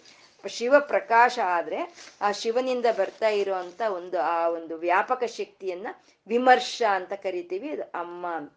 ವಿಮರ್ಶ ಅಂತಂದ್ರೆ ವ್ಯಾಪಿಸ್ಕೊಳ್ಳೋದು ಅಂತ ಅರ್ಥ. ವಿಶಿಷ್ಟವಾಗಿ ಯಾವುದು ವ್ಯಾಪಿಸ್ಕೊಳ್ಳುತ್ತೋ ಅದನ್ನ ನಾವು ವಿಮರ್ಶ ಅಂತ ಹೇಳ್ತೀವಿ. ಯಾಕೆಂದ್ರೆ ಜ್ಯೋತಿ ಕೂತ್ಕಡೆನೆ ಕೂತಿರುತ್ತೆ, ಅದು ಕದ್ಲಲ್ಲ. ಆ ಜ್ಯೋತಿಯಿಂದ ಬರ್ತಾ ಇರೋಂಥ ಕಾಂತಿನೇ ಎಲ್ಲ ಕಡೆಗೂ ವ್ಯಾಪಿಸ್ಕೊಳ್ಳೋ ಅಂತ, ಅದನ್ನ ಪ್ರಕಾಶ ವಿಮರ್ಶ ಅಂತ ಹೇಳ್ತೀವಿ. ಮತ್ತೆ ರಕ್ತ ಶುಕ್ಲ ಅಂತ ಹೇಳೋದು, ರಕ್ತ ಅಂದ್ರೆ ಕೆಂಪು ವರ್ಣ, ಆ ತಾಯಿಯ ಬಣ್ಣ ಕೆಂಪು ವರ್ಣ, ಅರುಣವರ್ಣ. ಮತ್ತೆ ಶಿವನ ಬಣ್ಣ ಬಿಳಿಯ ಬಣ್ಣ, ಅದು ರಕ್ತ ಶುಕ್ಲ ಅಂತ ಹೇಳೋದು. ಮತ್ತೆ ಬಿಂದು ನಾದ ಅನ್ನೋದು, ಬಿಂದು ನಾದ ಎರಡು ಜೊತೆಯಲ್ಲೇ ಇರುತ್ತೆ, ಎರಡು ಬೇರೆ ಆಗಲ್ಲವು. ಆ ಧ್ಯಾನದಲ್ಲಿ ಇದ್ದಂಥ ಪರಮಶಿವನಿಗೆ ಸೃಷ್ಟಿ ಮಾಡಬೇಕು ಅಂತ ಇಚ್ಛೆ ಅವನ ಮನಸ್ಸಿನಲ್ಲಿ ಬಂದಾಗ ಅವನಲ್ಲಿ ಒಂದೊಂದು ಸ್ಪಂದನೆ ಅನ್ನೋದು ಬಂತು. ಇವಾಗ ನಾವು ಸುಮ್ಮನೆ ಕೂತಿರ್ತೀವಿ, ಏನೋ ಒಂದು ಕೆಲಸ ಮಾಡೋಣ ಅನ್ನೋ ಒಂದು ಇಚ್ಛೆ ನಮ್ಮ ಮನಸ್ಸಿನಲ್ಲಿ ಬಂದಾಗ ನಮ್ಮಲ್ಲಿ ಒಂದು ಸ್ಪಂದನೆ ಬರುತ್ತೆ, ಒಂದು ಜರ್ಕ್ ಅನ್ನೋದು ಬರುತ್ತೆ, ಒಂದು ಸ್ಪಂದನೆ ಅನ್ನೋದು ಬರುತ್ತೆ. ಹಾಗೆ ಪರಮಾತ್ಮನ ಧ್ಯಾನದಲ್ಲಿ ಇದ್ದಂಥ ಪರಮಾತ್ಮನಿಗೆ ಸೃಷ್ಟಿ ಮಾಡಬೇಕು ಅನ್ನೋ ಇಚ್ಛೆ ಬಂದಾಗ ಆ ಸ್ಪಂದನಾ ಶಕ್ತಿ ಅನ್ನೋದು ಬಂತೆ. ಆ ಸ್ಪಂದನಾ ಶಕ್ತಿಯನ್ನೇ ಬಿಂದು ಅಂತ ಕರೆಯೋದು. ಅಂದರೆ ಇವಾಗ ಒಂದು ಕೆರೆ ಇದೆ, ನಿಶ್ಚಲವಾಗಿರುವಂಥ ಒಂದು ಕೆರೆ ಇದೆ. ಆ ಕೆರೆಯಲ್ಲಿ ತಗೊಂಡೋಗಿ ಒಂದು ಕಲ್ಲನ್ನು ಹಾಕಿದ್ವಿ. ಆ ಕಲ್ಲನ್ನು ಹಾಕಿದಾಗ ಅಲ್ಲೊಂದು ನೀರಿನ ಗುಳ್ಳೆ ಅನ್ನೋದು ಬರುತ್ತೆ. ಆ ನೀರಿನ ಗುಳ್ಳೆಯನ್ನೇ ಬಿಂದು ಅಂತ ಹೇಳೋದು. ಬಿಂದು ಅಂದರೆ ಅದು ಕೇಂದ್ರೀಕೃತವಾಗಿರೋ ಅಂಥದ್ದು, ಆಧಾರವಾಗಿರೋ ಅಂಥದ್ದನ್ನು ನಾವು ಬಿಂದು ಅಂತ ಹೇಳ್ತೀವಿ. ಆ ನೀರಿನ ಗುಳ್ಳೆ ಬಂದಾಗ ನೀರಿನ ಗುಳ್ಳೆ ಒಂದೇ ಬರಲ್ಲ, ಅದ್ರ ಜೊತೆಗೆ ಜುಳ್ಳಂತ ಶಬ್ದನೂ ಬರುತ್ತೆ. ಆ ಕಲ್ಲು ಹಾಕಿದಾಗ ಆ ನೀರಿನ ಗುಳ್ಳೆ ಬಂದು ಅದ್ರ ಜೊತೆ ಜುಳ್ಳನ್ನೋ ಒಂದು ಶಬ್ದವೂ ಬರುತ್ತೆ, ಅದು ನಾದ. ಅಂದ್ರೆ ಬಿಂದು ಅಲ್ಲಿ ಇತ್ತು ಅಂದ್ರೆ ನಾದ ಇದ್ದೇ ಇರುತ್ತೆ, ನಾದ ಇಲ್ದಲೆ ಬಿಂದು ಇಲ್ಲ, ಬಿಂದು ಇದ್ರೆ ನಾದ ಇಲ್ದಲೆ ಹೋಗಲ್ಲ, ನಾದ ಅನ್ನೋದು ಇದ್ದೇ ಇರುತ್ತೆ ಅಂತ. ಅಂದ್ರೆ ಚೈತನ್ಯದ ಒಂದು ರೂಪವೇ ನಾದ ರೂಪ ಅಂತ ಹೇಳೋದು. ಎಲ್ಲೆಲ್ಲಿ ಚೈತನ್ಯ ಅನ್ನೋದು ಇರುತ್ತೋ ಅಲ್ಲೆಲ್ಲ ನಾದ ಅನ್ನೋದು ಇರುತ್ತೆ. ಅದಕ್ಕೆ ನಮ್ಗೆ ನಾಡಿ ಹಿಡಿದು ನೋಡ್ತಾರೆ, ನಾಡಿ ನೋಡ್ತಾರೆ. ಈ ನಾಡಿ ಆಡ್ತಾ ಇದೆ, ಈ ನಾಡಿಲಿ ಇಲ್ಲಿ ನಾದ ಕೇಳಿಸ್ತಾ ಇದೆ ಅಂತಂದ್ರೆ ನಮ್ಮಲ್ಲಿ ಚೈತನ್ಯ ಇದೆ, ನಮ್ಮಲ್ಲಿ ಸತ್ತು ಇದೆ ಅಂತ ಅರ್ಥ. ಅಕಸ್ಮಾತ್ ನಮ್ಮ ನಾಡಿಯಲ್ಲಿ ನಾದ ಇಲ್ಲ, ಈ ನಾಡಿ ಕೇಳಿಸ್ತಾ ಇಲ್ಲ, ಈ ನಾದ ಕೇಳಿಸ್ತಾ ಇಲ್ಲ ಅಂತಂದ್ರೆ ನಮ್ಮಲ್ಲಿ ಆ ಚೈತನ್ಯ ಇಲ್ಲ ಅಂತ, ನಮ್ಮಲ್ಲಿ ಆ ಸತ್ತು ಇಲ್ಲ, ನಾವು ಸತ್ತು ಹೋಗಿದ್ದೀವಿ ಅಂತ ಅರ್ಥ. ಅಂದ್ರೆ ಆ ನಾದ ಚೈತನ್ಯ ಎಲ್ಲಿ ಇದ್ರೆ ಆ ನಾದ ಅನ್ನೋದು ಅಲ್ಲಿ ಇರುತ್ತೆ ಅಂತ. ನಾವು ಇವಾಗ ಕಣ್ಣು ಮುಚ್ಕೊಂಡು ಕೂತ್ಕೊಂಡ್ರೆ ನಮ್ಗೇನೋ ಒಂದು ನಾದ ಅನ್ನೋದು ಕೇಳಿಸ್ತಾನೇ ಇರುತ್ತೆ, ಯಾವುದೋ ಒಂದು ನಾದ ಕೇಳಿಸ್ತಾ ಇರುತ್ತೆ. ಅರ್ಧರಾತ್ರಿ ಆಗಿರಬಹುದು, ನಾವು ಕಣ್ಣು ಮುಚ್ಕೊಂಡು ನಾವು ಕಿವಿಗೊಟ್ಟು ಕೇಳಿದ್ರೆ ಏನೋ ಒಂದು ನಾದ ಅನ್ನೋದು ನಮಗೆ ಈ ಪ್ರಕೃತಿಯಲ್ಲಿ ಕೇಳಿಸುತ್ತೆ, ಪ್ರಕೃತಿಯಲ್ಲಿ ಕೇಳಿಸುತ್ತೆ. ಹಾಗೆ ಪ್ರತಿ ಒಂದರಲ್ಲೂ ಆ ತಾಯಿ ನಾದ ರೂಪದಲ್ಲಿ ವ್ಯಾಪಿಸ್ಕೊಂಡಿದ್ದಾಳೆ, ನಾದ ರೂಪಿಣಿ ಅಂತ. ಇದು ಆಕಾಶ, ಆಕಾಶವೇ ಶಬ್ದ ತತ್ವ, ಅಂದ್ರೆ ಅಲ್ಲಿ ನಾದ ಅನ್ನೋದಿದೆ. ಮತ್ತೆ ಆಕಾಶದಿಂದ ಬಂದಿರೋ ಅಂಥದ್ದು ಗಾಳಿ, ವಾಯು, ಆ ಗಾಳಿ ಬೀಸೋದ್ರಲ್ಲೂ ಒಂದು ನಾದ ಅಂತ ಇದೆ. ಮತ್ತೆ ನೀರು, ನೀರು ಹರಿಯೋದ್ರಲ್ಲೂ ಒಂದು ನಾದ ಇದೆ. ಮಳೆ ಬಂದರೂ ಆ ಮಳೆಯಲ್ಲೂ ಒಂದು ನಾದ ಅನ್ನೋದಿರುತ್ತೆ. ನಮಗೆ ನದಿ ಎಲ್ಲಾದರೂ ಓಡ್ತಾ ಇದ್ರೆ ಆ ನದಿ ನಮ್ಗೆ ಕಣ್ಣಿಗೆ ಕಾಣಿಸ್ದಲೇ ಇದ್ರೂ ಸರಿ, ಆ ಆ ಶಬ್ದವನ್ನು ಹಿಡಿದು ನಾವಿಲ್ಲಿ ನದಿ ಹೋಗ್ತಾ ಇದೆ ಅಂತ ನಾವು ತಿಳ್ಕೊಳ್ತೀವಿ.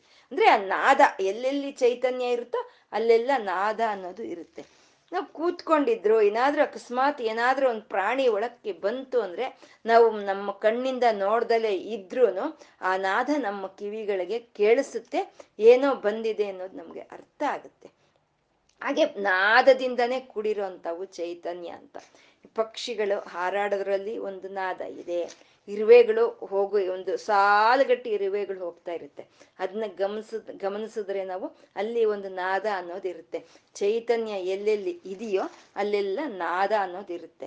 ಅಂದ್ರೆ ಆ ನಾರಾಯಣಿ ಯಾವ ರೀತಿ ವ್ಯಾಪಿಸ್ಕೊಂಡಿದ್ದಾಳೆ ಅಂತಂದ್ರೆ ನಾದ ರೂಪದಲ್ಲಿ ವ್ಯಾಪಿಸ್ಕೊಂಡಿದ್ದಾಳೆ, ಪ್ರತಿ ಒಂದು ಕಡೆಯೂ ನಾದ ಇದೆ ಅಂತ. ಈ ನಾದವನ್ನು ಹಿಡ್ಕೊಂಡೆ ಈ ನಾದಕ್ಕೆ ಕಾರಣವಾದಂಥ ಬಿಂದುವನ್ನ ನಾವು ಹುಡುಕ್ಬೇಕು. ಆ ಬಿಂದುವು ಎಲ್ಲಿಂದ ಬಂತೋ ಆ ಪರಮಶಿವನ್ನ ಹಿಡ್ಕೊಳ್ಳೋ ಅಂತದ್ದೇ ನಾದೋಪಾಸನೆ ಅಂತ ಹೇಳೋದು. ನಾವು ಕಣ್ಣು ಮುಚ್ಕೊಂಡು ಬ್ರಾಹ್ಮಿ ಮುಹೂರ್ತದಲ್ಲಿ ಕಣ್ಣು ಮುಚ್ಕೊಂಡ್ರೆ ಅರ್ಧರಾತ್ರಿ 3:30 ಆದ್ಮೇಲೆ ಬರೋ ಅಂತ ಒಂದು ಮುಹೂರ್ತದಲ್ಲಿ ನಾವು ಕಣ್ಣು ಮುಚ್ಕೊಂಡು ನಮ್ಮ ಒಳಗಿನ ಒಂದು ನಾದವನ್ನು ನಾವು ಕೇಳಿಸ್ಕೊಳ್ತಾ ಇರೋದನ್ನೇ ನಾದೋಪಾಸನೆ ಅಂತ ಹೇಳ್ತಾರೆ. ಆ ರೀತಿ ನಾವು ದೀರ್ಘ ಕಾಲಗಳು ನಾವು ಆ ನಾದೋಪಾಸನೆಯನ್ನು ಮಾಡಿದ್ರೆ ನಮ್ಮಲ್ಲಿ ದಿವ್ಯವಾದಂಥ ಒಂದು ನಾದ ಅನ್ನೋದು ನಮಗೆ ಕೇಳಿಸುತ್ತಂತೆ. ಹಾಗೆ ನಾದ ರೂಪದಲ್ಲಿ ಆ ತಾಯಿ ವ್ಯಾಪಿಸ್ಕೊಂಡಿದ್ದಾಳೆ ಅಂತ. ಅಂದರೆ ಭಗವಂತ ಅಂದರೆ ನಾದ, ನಾದ ಅಂದರೆ ಭಗವಂತ, ಭಗವಂತನಿಗೂ ನಾದಕ್ಕೂ ಯಾವುದು ಭೇದ ಇಲ್ಲ ಅಂತ. ಒಬ್ಬ ಶಿಷ್ಯ ಗುರುಗಳ ಹತ್ರ ಹೋಗಿ ಭಗವಂತನ ತೋರಿಸಿ ಅಂತ ಅಂದರೆ ಅವ್ರು ಏನು ಮಾಡ್ತಾರೆ, ಒಂದು ಮಂತ್ರವನ್ನು ಕೊಡ್ತಾರೆ. ಮಂತ್ರ ಅಂದ್ರೆ ಅಕ್ಷರ ರೂಪ, ಅಕ್ಷರ ಅಂದ್ರೆ ನಾದಗಳಿಂದ ಕೂಡಿರೋ ಅಂಥದ್ದು. ಆ ನಾದದಿಂದ ಕೂಡಿರೋ ಅಂಥ ಒಂದು ಮಂತ್ರವನ್ನು ಕೊಡ್ತಾರೆ. ಆ ಮಂತ್ರವೇ ಭಗವಂತ ಅಂತ ಅಂದ್ರೆ ನಾದ ರೂಪಿಣಿ, ನಾರಾಯಣಿ, ಎಲ್ಲ ಕಡೆ ವ್ಯಾಪಿಸ್ಕೊಂಡಿರೋ ಅಂಥ ನಾರಾಯಣಿ ಯಾವ ರೀತಿ ವ್ಯಾಪಿಸ್ಕೊಂಡಿದ್ದಾಳೆ, ನಾದ ರೂಪದಲ್ಲಿ ವ್ಯಾಪಿಸ್ಕೊಂಡಿದ್ದಾಳೆ. ಆ ನಾದ ನಮಗೆ ಕೇಳಿಸ್ತಾ ಇದ್ರೆ ನಾವು ನಮ್ಮಲ್ಲಿ ಚೈತನ್ಯ ಇದೆ, ಆ ನಾದ ಕೇಳಿಸ್ತಿಲ್ಲ ಅಂದ್ರೆ ನಮ್ಮಲ್ಲಿ ಚೈತನ್ಯ ಇಲ್ಲ ಅಂತ ಆ ತಾಯಿ ನಾದ ರೂಪಿಣಿ ಅಂತಂದ್ರು. ಆ ನಾದ ರೂಪಿಣಿ ಆದಂತ ತಾಯಿ ನಾಮರೂಪ ವಿವರ್ಜಿತ ಅಂತ ಇದ್ದಾರೆ. ನಾಮ ಇಲ್ಲ, ರೂಪ ಇಲ್ಲ. ಇವೆಲ್ಲ 1000 ನಾಮಗಳು ಲಲಿತೆಗೆ ಹೇಳ್ಕೊಳ್ತಾ ಇದೀವಿ ನಾವು. ಲಲಿತೆ ನಿನ್ನ ಹೆಸರಿದಮ್ಮ, ನಿನ್ನ ಹೆಸರಿದಮ್ಮ, ನಿನ್ನ ನಾಮ ಇದಮ್ಮ, ನಿನ್ನ ನಾಮ ಇದಮ್ಮ ಅಂತ ಹೇಳ್ಕೊಳ್ತಾ ಇದೀವಿ. ಈ ನಾಮದಲ್ಲಿ ನಾಮರೂಪ ವಿವರ್ಜಿತ ನಮ್ಮ ನೀನು ಅಂತ ಹೇಳ್ತಾ ಇದೀವಿ. ಅಂದ್ರೆ ನಿಂಗೆ ನಾಮ ಇಲ್ಲ, ರೂಪ ಇಲ್ಲಮ್ಮ, ನಾಮ ರೂಪ ಇಲ್ದಲೇ ಇರೋಳು ನೀನು ಅಂತ ನಾಮದಿಂದ ನಾವು ಕರೀತಾ ಇದೀವಿ. ಅಂದ್ರೆ ತಾಯಿಗೆ ನಾಮ ರೂಪ ಅನ್ನೋದು ತಾಯಿಗೆ ಇಲ್ಲ. ಪ್ರಪಂಚಕ್ಕೆ ಈ ವ್ಯಾವಹಾರಿಕವಾಗಿ ನಾಮರೂಪಗಳು ಇದೆಯೇ ಹೊರತು ಭಗವಂತನಿಗೆ ಯಾವುದೂ ನಾಮರೂಪಗಳು ಇಲ್ಲ ಅಂತ. ಮತ್ತೆ ನಾಮರೂಪಗಳು ಇಲ್ದಲೇ ಇರೋ ಅಂಥ ತಾಯಿಗೆ ಇಷ್ಟು ನಾಮಗಳು ಯಾಕೆ, ಇಷ್ಟು ರೂಪಗಳು ಯಾಕೆ, ಇಷ್ಟು 1000 ನಾಮಗಳು ಯಾಕೆ, ಸಾವಿರ ರೂಪಗಳು ಯಾಕೆ ಅಂತಂದ್ರೆ ನಾಮರೂಪರಹಿತವಾದ ಚೈತನ್ಯವನ್ನು ನಾವು ಹಿಡ್ಕೋಬೇಕು ಅಂದ್ರೆ ನಾಮರೂಪದಿಂದಾನೇ ಹಿಡ್ಕೋಬೇಕು ನಾವು. ನಾಮರೂಪ ಇಲ್ದಲೇ ಆ ತಾಯಿಯನ್ನು ಹಿಡ್ಕೊಳ್ಳೋದಕ್ಕೆ ಹೇಗೆ ಸಾಧ್ಯ ಆಗುತ್ತೆ ನಾವು? ಇವಾಗ ನಮ್ಗೆ ಜ್ಞಾನ ಬೇಕು, ಆ ಜ್ಞಾನ ಕೊಡೋದು ನಮ್ಗೆ ಆ ಚೈತನ್ಯನೇ ಕೊಡುತ್ತೆ. ಆ ಚೈತನ್ಯವೇ ನಮ್ಗೆ ಆ ಜ್ಞಾನವನ್ನು ಕೊಡಬೇಕು. ಆ ಜ್ಞಾನ ನಮ್ಗೆ ಬೇಕು ಅಂತಂದ್ರೆ ನಾವು ಯಾವ ರೀತಿ ಉಪಾಸನೆ ಮಾಡಬೇಕು? ಆ ತಾಯಿಯನ್ನ ಸರಸ್ವತಿ ಅನ್ನೋ ನಾಮದಲ್ಲಿ ಉಪಾಸನೆ ಮಾಡ್ತೀವಿ, ಸರಸ್ವತಿ ಅನ್ನೋ ರೂಪದಲ್ಲಿ ಉಪಾಸನೆ ಮಾಡ್ತೀವಿ. ಅಂದ್ರೆ ಸರಸ್ವತಿ ಅನ್ನೋ ನಾಮದಿಂದ, ಸರಸ್ವತಿ ಅನ್ನೋ ರೂಪದಿಂದ ನಾವು ಉಪಾಸನೆ ಮಾಡಿದ್ರೆ ನಮ್ಗೆ ಬಂದಿದ್ದೇನು, ಅಲ್ಲಿ ನಾಮರೂಪರಹಿತವಾದ ಚೈತನ್ಯ ನಮ್ಮ ಮೇಲೆ ಅನುಗ್ರಹ ತೋರಿಸಿ ನಮ್ಗೆ ಆ ಜ್ಞಾನವನ್ನು ಕೊಡುತ್ತೆ. ನಮ್ಗೆ ಐಶ್ವರ್ಯಗಳು ಬೇಕು, ಐಶ್ವರ್ಯಗಳು ಬೇಕು ಅಂದ್ರೆ ನಮ್ಗೆ ಆ ಚೈತನ್ಯನೇ ಕೊಡ್ಬೇಕು. ಅವಾಗ ನಾವೇನ್ ಮಾಡ್ತೀವಿ, ಲಕ್ಷ್ಮಿ ಅನ್ನೋ ಹೆಸರಿನಲ್ಲಿ ಆ ಲಕ್ಷ್ಮಿ ಅನ್ನೋ ರೂಪದಿಂದ ಆ ಚೈತನ್ಯವನ್ನು ನಾವು ಉಪಾಸನೆ ಮಾಡ್ತೀವಿ. ಹಾಗೆ ಉಪಾಸನೆ ಮಾಡಿದಾಗ ನಮ್ಗೆ ಆ ಬೇಕಾಗಿರುವಂತ ಐಶ್ವರ್ಯಗಳು ಆ ನಾಮ ರೂಪರಹಿತ ಚೈತನ್ಯನೇ ನಮ್ಗೆ ಕೊಡುತ್ತೆ. ಅಂದ್ರೆ ನಾವು ಆ ಚೈತನ್ಯವನ್ನ ಹಿಡ್ಕೊಳ್ಳೋದಕ್ಕೋಸ್ಕರ ನಮ್ಗೆ ಆ ನಾಮರೂಪಗಳೇ ಹೊರ್ತು ಆ ಚೈತನ್ಯಕ್ಕೆ ಯಾವುದು ನಾಮರೂಪ ಇಲ್ಲ ಅಂತ. ಉದಾಹರಣೆಗೆ ಇವಾಗ ಹಾಲಿದೆ, ಹಾಲಿಗೆ ಹಾಲು ಅಂತ ಹೆಸರಿದೆ. ಪಾಪ ಹಾಲಿಗೆ ಏನು ಗೊತ್ತಿಲ್ಲ, ಅದಕ್ಕೆ ಅದ್ರ ಹೆಸರು ಹಾಲು ಅನ್ನೋದು ಹಾಲಿಗೆ ಗೊತ್ತಿಲ್ಲ, ಅದಕ್ಕೆ ಅದ್ರ ಹೆಸರು ಹಾಲು ಅಂತ ಇದೆ, ಅದಕ್ಕೊಂದು ರೂಪ ಅಂತ ಇದೆ. ಆ ಹಾಲು ಅನ್ನೋ ಪದಾರ್ಥವನ್ನು ನಾವು ಕುಡಿದ್ವಿ, ಕುಡಿದಾಗ ಅದೇನಾಯ್ತು, ಜೀರ್ಣ ಆಗಿ ಶಕ್ತಿಯಾಗಿ ಮಾರ್ಪಾಟಾಯಿತು. ಅದು ಶಕ್ತಿಯಾಗಿ ಮಾರ್ಪಾಟು ಆಗೋದಕ್ಕಿಂತ ಮುಂಚೆ ಅದಕ್ಕೆ ಹಾಲು ಅನ್ನೋ ಹೆಸರಿತ್ತು, ಅದ್ರ ರೂಪನೂ ಇತ್ತು. ಅದು ಶಕ್ತಿಯಾಗಿ ಬದಲಾವಣೆ ಆದ್ಮೇಲೆ ಅದಕ್ಕಿನ್ಯಾವ ರೂಪ ಇದೆ, ಯಾವ ನಾಮದಿಂದ ಅದನ್ನ ಕರೆಯೋಣ ನಾವು ಆ ಶಕ್ತಿಯನ್ನ, ಅದಕ್ಕೆ ಒಂದು ನಾಮರೂಪಗಳು ಇಲ್ಲ ಅಂತ. ಅಂದ್ರೆ ಶಕ್ತಿಗೆ ನಾಮರೂಪಗಳು ಇಲ್ಲ, ಆದ್ರೆ ಆ ಶಕ್ತಿ ನಾಮರೂಪಗಳಲ್ಲಿ ಆ ಶಕ್ತಿ ಇರುತ್ತೆ ಅಂತ. ನಾಮರೂಪ ವಿವರ್ಜಿತ, ಯಾವುದು ನಾಮ ಇಲ್ಲ, ಯಾವುದು ರೂಪ ಇಲ್ಲ ತಾಯಿಗೆ ಅಂತ. ಇವಾಗ ನಾವು ಸಾವಿತ್ರಿ, ಗಾಯತ್ರಿ, ಇನ್ನೊಂದು ಮತ್ತೊಂದು ಅಂತ ಹೆಸರುಗಳಿಗೆ ಕರ್ಕೊಳ್ತಾ ಇದ್ದೀವಿ, ರಾಮ ಕೃಷ್ಣ ಅಂತ ಕರ್ಕೊಳ್ತಾ ಇದ್ದೀವಿ.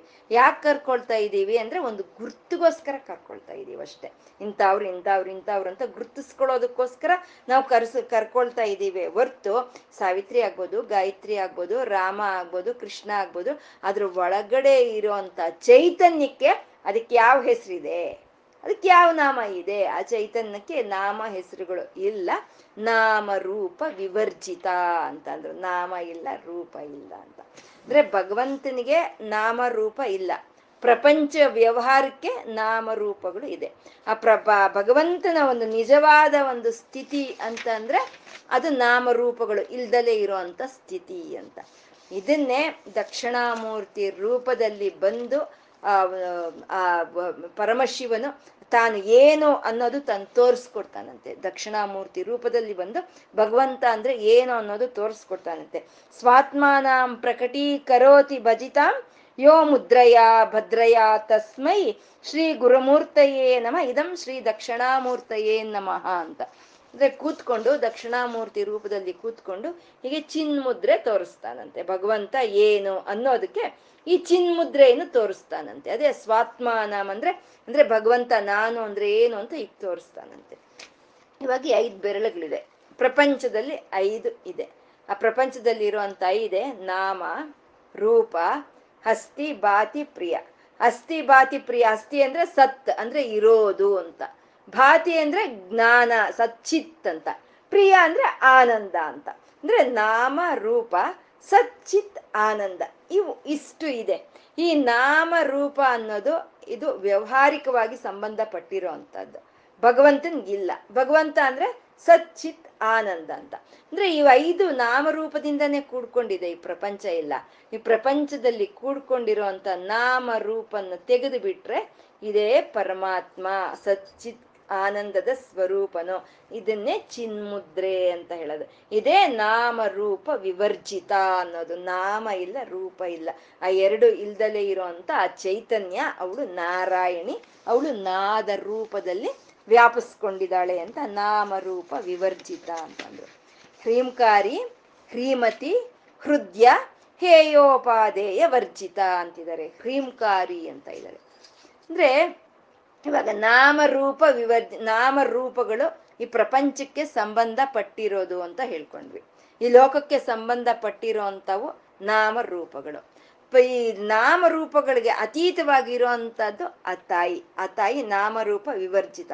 ಆದರೆ ನಾಮರೂಪ ಇಲ್ದಲೇ ಇರೋಂಥ ಆ ಚೈತನ್ಯದಿಂದಾನೇ ಈ ನಾಮರೂಪಗಳು ಬಂದಿರೋ ಅಂಥದ್ದು. ಆ ನಾಮರೂಪ ಇಲ್ಲ ಆ ಚೈತನ್ಯಕ್ಕೆ, ಆದರೆ ಆ ನಾಮರೂಪ ಇಲ್ದಲೇ ಇರೋಂಥ ಚೈತನ್ಯದಿಂದ ಈ ನಾಮ ಈ ರೂಪ ಅನ್ನೋದು ಬಂದಿರೋ ಅಂಥದ್ದು. ಅಂದರೆ ಇದೇ ಆಕಾಶ ಅನ್ನೋದಕ್ಕೆ ನಾಮ ಇದೆಯಾ ರೂಪ ಇದೆಯಾ? ಆಕಾಶಕ್ಕೆ ನಾಮನೂ ಇಲ್ಲ, ಅದಕ್ಕೆ ರೂಪನೂ ಇಲ್ಲ. ಆ ಆಕಾಶಕ್ಕೂ ಇನ್ನೂ ಮೇಲ್ಗಡೆ ಇನ್ನೂ ಇರುವಂತ ಸೂಕ್ಷ್ಮ ಸ್ಥಿತಿಯನ್ನ ಆತ್ಮ ಅಂತ ಕರಿತೀವಿ, ಅದನ್ನೇ ಪರಮಾತ್ಮ ಅಂತ ಕರಿತೀವಿ. ಆ ಪರಮಾತ್ಮನಿಂದ ಆಕಾಶ ಅನ್ನೋದು ಬಂದಿರುವಂಥದ್ದು. ಆತ್ಮ ನಾಮ ಆಕಾಶ ಸಂಭೂತ ಆಕಾಶಾತ್ ವಾಯೋರ್ ವಾಯೋರ್ ಅಗ್ನಿ ಅಗ್ನಿರ್ ಆಪಹ ಭೂಮಿ ಅಂತ ಆತ್ಮದಿಂದ ಪರಮಾತ್ಮದಿಂದ ಆಕಾಶ, ಆಕಾಶದಿಂದ ವಾಯು, ವಾಯುದಿಂದ ಅಗ್ನಿ, ಅಗ್ನಿಯಿಂದ ನೀರು, ನೀರಿಂದ ಭೂಮಿ ಬಂದಿರುವಂಥದ್ದು. ಈ ಆಕಾಶ ಅನ್ನೋದಕ್ಕೆ ಅದಕ್ಕೆ ಯಾವುದು ರೂಪನೂ ಇಲ್ಲ ಅಥವಾ ಒಂದು ನಾಮವೂ ಇಲ್ಲ ಆಕಾಶಕ್ಕೆ. ಆದರೆ ನಾಮ ರೂಪ ಇಲ್ದಲೇ ಇರುವಂಥ ಆಕಾಶದಲ್ಲೇ ಎಲ್ಲ ನಕ್ಷತ್ರಗಳು ಇದೆ, ಎಲ್ಲ ಗ್ರಹಗಳು ಇದೆ, ಎಲ್ಲ ಉಪಗ್ರಹಗಳು ಇದೆ ಅಲ್ವಾ. ಅವಕ್ಕೆಲ್ಲ ನಾಮ ಇದೆ, ರೂಪ ಇದೆ. ಎಲ್ಲ ಗ್ರಹಗಳಿಗೂ ರೂಪ ಇದೆ, ನಾಮ ಇದೆ. ಅವು ಎಲ್ಲಿದೆ? ಆಕಾಶದಲ್ಲೇ ಇದೆ. ಇದನ್ನೇ ಸೈನ್ಸು ಹೇಳುತ್ತೆ, ನಮಗೆ ಗ್ಯಾಲಕ್ಸಿ ಅಂತ ಹೇಳುತ್ತೆ, ಸ್ಟಾರ್ಸ್ ಅಂತ ಹೇಳುತ್ತೆ, ಸ್ಯಾಟಲೈಟ್ಸ್ ಅಂತ ಹೇಳುತ್ತೆ. ನಮ್ಮ ಆಧ್ಯಾತ್ಮಿಕ ವೇದ ವಿಜ್ಞಾನ ಹೇಳುತ್ತೆ ಅವೇ 14 ಭುವನಗಳು ಅಂತ ಹೇಳುತ್ತೆ. ಅವು ಎಲ್ಲಿದೆ? 14 ಭುವನಗಳಿಗೆ ನಾಮರೂಪ ಅನ್ನೋದಿದೆ. ಅವು ಎಲ್ಲಿದೆ? ನಾಮರೂಪ ಇಲ್ದಲೇ ಇರುವಂತ ಆಕಾಶದಲ್ಲೇ ಇದೆ ಅಂತ. ಅಂದ್ರೆ ನಾಮರೂಪ ವಿವರ್ಜಿತ ಆದ ಅಮ್ಮನವರಿಂದ ನಾಮರೂಪ ಇರೋ ಅಂತ ಈ ಪ್ರಪಂಚ ಎಲ್ಲ ಬಂದಿದೆ ಅಂತ. ಮತ್ತೆ ಈ ನಾಮರೂಪ ಇಲ್ದಲೇ ಇರುವಂತ ಈ ಪ್ರಪಂಚ ಅಂತ ನಾವು ಏನ್ ಹೇಳಿದ್ವೋ ಅದು ಎಲ್ಲಿ ಬಂತು? ಆಕಾಶದಿಂದ ಬಂತು. ಆಕಾಶಕ್ಕೆ ನಾಮರೂಪ ಇಲ್ಲ. ಆ ನಾಮರೂಪ ಇಲ್ದಲೇ ಇರುವಂತ ಆಕಾಶದಲ್ಲಿ ಈ ನಾಮರೂಪ ಇರೋ ಅಂತ ಈ ಎಲ್ಲ ಸ್ಟಾರ್ಸು, ಎಲ್ಲ ಈ ಗ್ರಹ ನಕ್ಷತ್ರಗಳು ಬಂತು ಅಂತ. ಅದನ್ನೇ ನಾವು 14 ಭುವನಗಳು ಅಂತ ಹೇಳ್ತಾ ಇರೋದು. 14 ಭುವನಗಳು ಆಕಾಶದಿಂದಾನೇ ಬಂದಿರುವಂತಹದ್ದು. ಆ ಆಕಾಶಕ್ಕೆ ನಾಮರೂಪ ಇಲ್ಲ ಅಂತ. ಆ ನಾಮರೂಪ ಇಲ್ದಲೇ ಇರುವಂತ ಆಕಾಶದಿಂದ ನಾಮರೂಪ ಇರೋ ಅಂತ 14 ಭುವನಗಳು ಬಂದಿದೆ. ಆ ನಾಮರೂಪ ವಿವರ್ಜಿತ ಆದ ಅಮ್ಮನವರೇ ಈ ನಾಮರೂಪವಾಗಿ ಇರುವಂತ ಎಲ್ಲಾ ಭುವನಗಳಲ್ಲೂ ಭುವನೇಶ್ವರಿಯಾಗಿ ವ್ಯಾಪಿಸ್ಕೊಂಡಿದ್ದಾಳೆ ಅಂತ ನಾವು ಭುವನಗಳನ್ನೇ ನೋಡ್ತೀವಿ. ನಾವು ಭುವನಗಳು ನಮ್ಗೆಲ್ಲ ಚೆನ್ನಾಗಿ ಕಾಣಿಸ್ತಾ ಇದೆ. ಆದ್ರೆ ಆ ಭುವನಗಳನ್ನ ನೋಡೋವಾಗ ಆ ಭುವನದ ಒಳಗೆ ಇರುವಂತ ಭುವನೇಶ್ವರಿ ಅನುಭವ ನಮಗ್ ಬರಲ್ಲ.